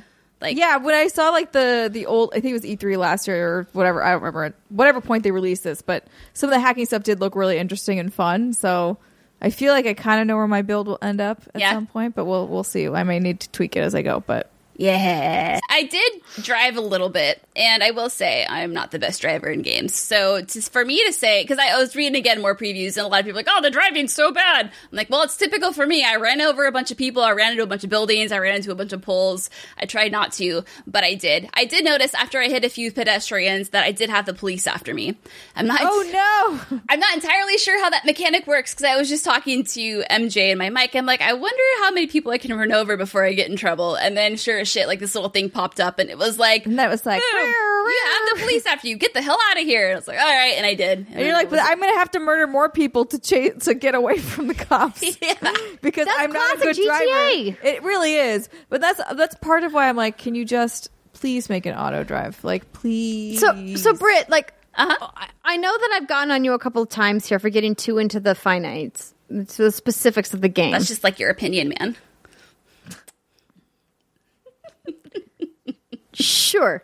Um, the reason I do that is because I think I would love some more high level impressions from you. And the reason I say that is because, like, I think that you have a very unique perspective on these types of games, knowing that you, in the last six months, have gone like deep down the Yakuza rabbit hole. And Yakuza as a franchise is really known for more of their open world gameplay, their urban gameplay, their ability to create an immersive urban city experience with lots of different vibrant competing factions and mini games and all of that, right? So they've created this really robust experience. And like when I watched Night, the Night City Wire, the thing that came to me right away was like, wow, this feels more like a like the next evolution of what Grand Theft Auto was trying to do with GTA Online.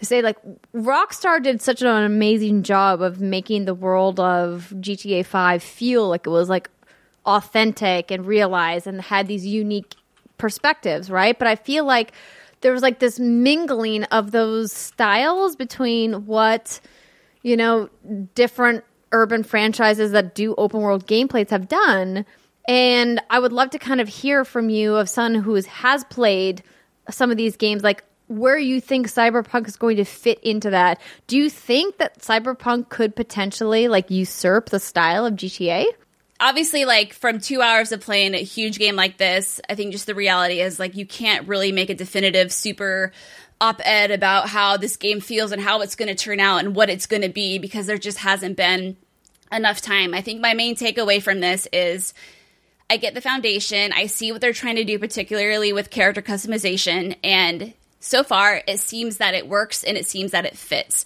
I think now what we want and what I want is just to be let loose in this world and see how it all comes together. Do the mechanics get old after 20 to 30 hours? Does the novelty wear off? Does it become too repetitive? And those are just the questions that I frankly can't answer right now. Of course. And I'm not and I'm not asking you to. I think what I was really looking for was do you see the potential? And I think like a lot of people like we even talked about this. I think we had an episode like a month ago that was like is Cyberpunk going to live up to the hype or is it worth the hype, you know? And it's like I think that's something a lot of people are talking about with their audiences of is there too much hype for this game for CD Projekt Red to overcome? Like, has there been too long? And like, when you drop a trailer with someone like Keanu Reeves, like, you're gonna like shoot the hype bomb up no matter Oh. what you do, right? Like, and so it's like, can do from what you played, and like, we're not asking you to give a review on the game when it launches. Clearly, like, they're gonna do work on the game. But from what you played, do you think that there's potential for them to live up to the hype machine that is currently CD Projekt Red's Cyberpunk 2077? Yeah, I mean, like I said, I think the foundation has been set. I haven't seen anything right now that would make me think otherwise. The the quests that I've experienced have been really well orchestrated. The character conversations have been super immersive and believable. All the voice acting is great. All the character models look great. I mean, they're not like on TLOU 2 level, but I don't think really that's what CD Projekt Red is going with this. But I think, uh, yeah, I mean, like everything I've seen so far, I have seen nothing that would lead me to believe that this game isn't worthy of the hype that everyone has generated from the E3 trailers that we've seen so far. Uh, yeah, I, I think it's there. I think the hype is warranted. And like I said, it's just going to take some time into the game to know if it if it really works. This is such an ambitious game, and there's so much. And I'm sure that there are so many different mechanics that we haven't even learned about yet that are going to come into play, and so many new different tw- plot twists and turns. And how is Keanu going to play a role in this? I think I have it figured out. I think I know where he comes into play now. I'm like kind of putting the lore together here, but I think it's yeah, yeah. I mean, answer your question, I think it's worthy of the hype. I think there's there's nothing that I've seen that would make me think otherwise. So I think our hype is well placed, friends. I think you know with some inventory, maybe polish and some. But and here's another thing I talk about. I didn't encounter the only bug I encountered during my demo was I was supposed to pet a cat, but the cat was invisible, so I pet the air. Oh. How dare you not pet the cat? I tried to She pet the cat, pet the Andrea, cat. but the cat turned into air. I don't know how it happened. It It, was like evaporated. Eh, you know, I was walking That's into a happens in building, Night City. and I got this option to pet something, and I'm like, okay, well, this could be interesting. And then it said pet cat, and, then, and I tried, and then I I pet the air, and it was very sad. Brittany, thank you. I don't know why I'm thanking you for playing Cyberpunk. You're welcome. No, no, I mean you, you're all welcome. I had it was a great time. Um, thank you for your in-depth report. Our correspondent, Brittany Brombacher. Um, I'm excited. Steimer's excited. We're all excited for Cyberpunk. I can't wait. I think it's going to be great. It's gonna be great. I hope it's gonna Bring be on great. It looks like it's gonna be great. Yes. Oh, boy, that was intense. I think it's time to go have some food. Uh, ladies and gentlemen, thank you so much for joining us. We will be back on Monday for What's Good Games Live, and then on Tuesday for our special GameSpot charity live stream. So join us. We'd love to see you. Have a great weekend. Play some games, relax, get some sleep, take care of yourselves, and be nice to one another. And as our friends at Kinda Funny say, be better to each other. Goodbye, everybody.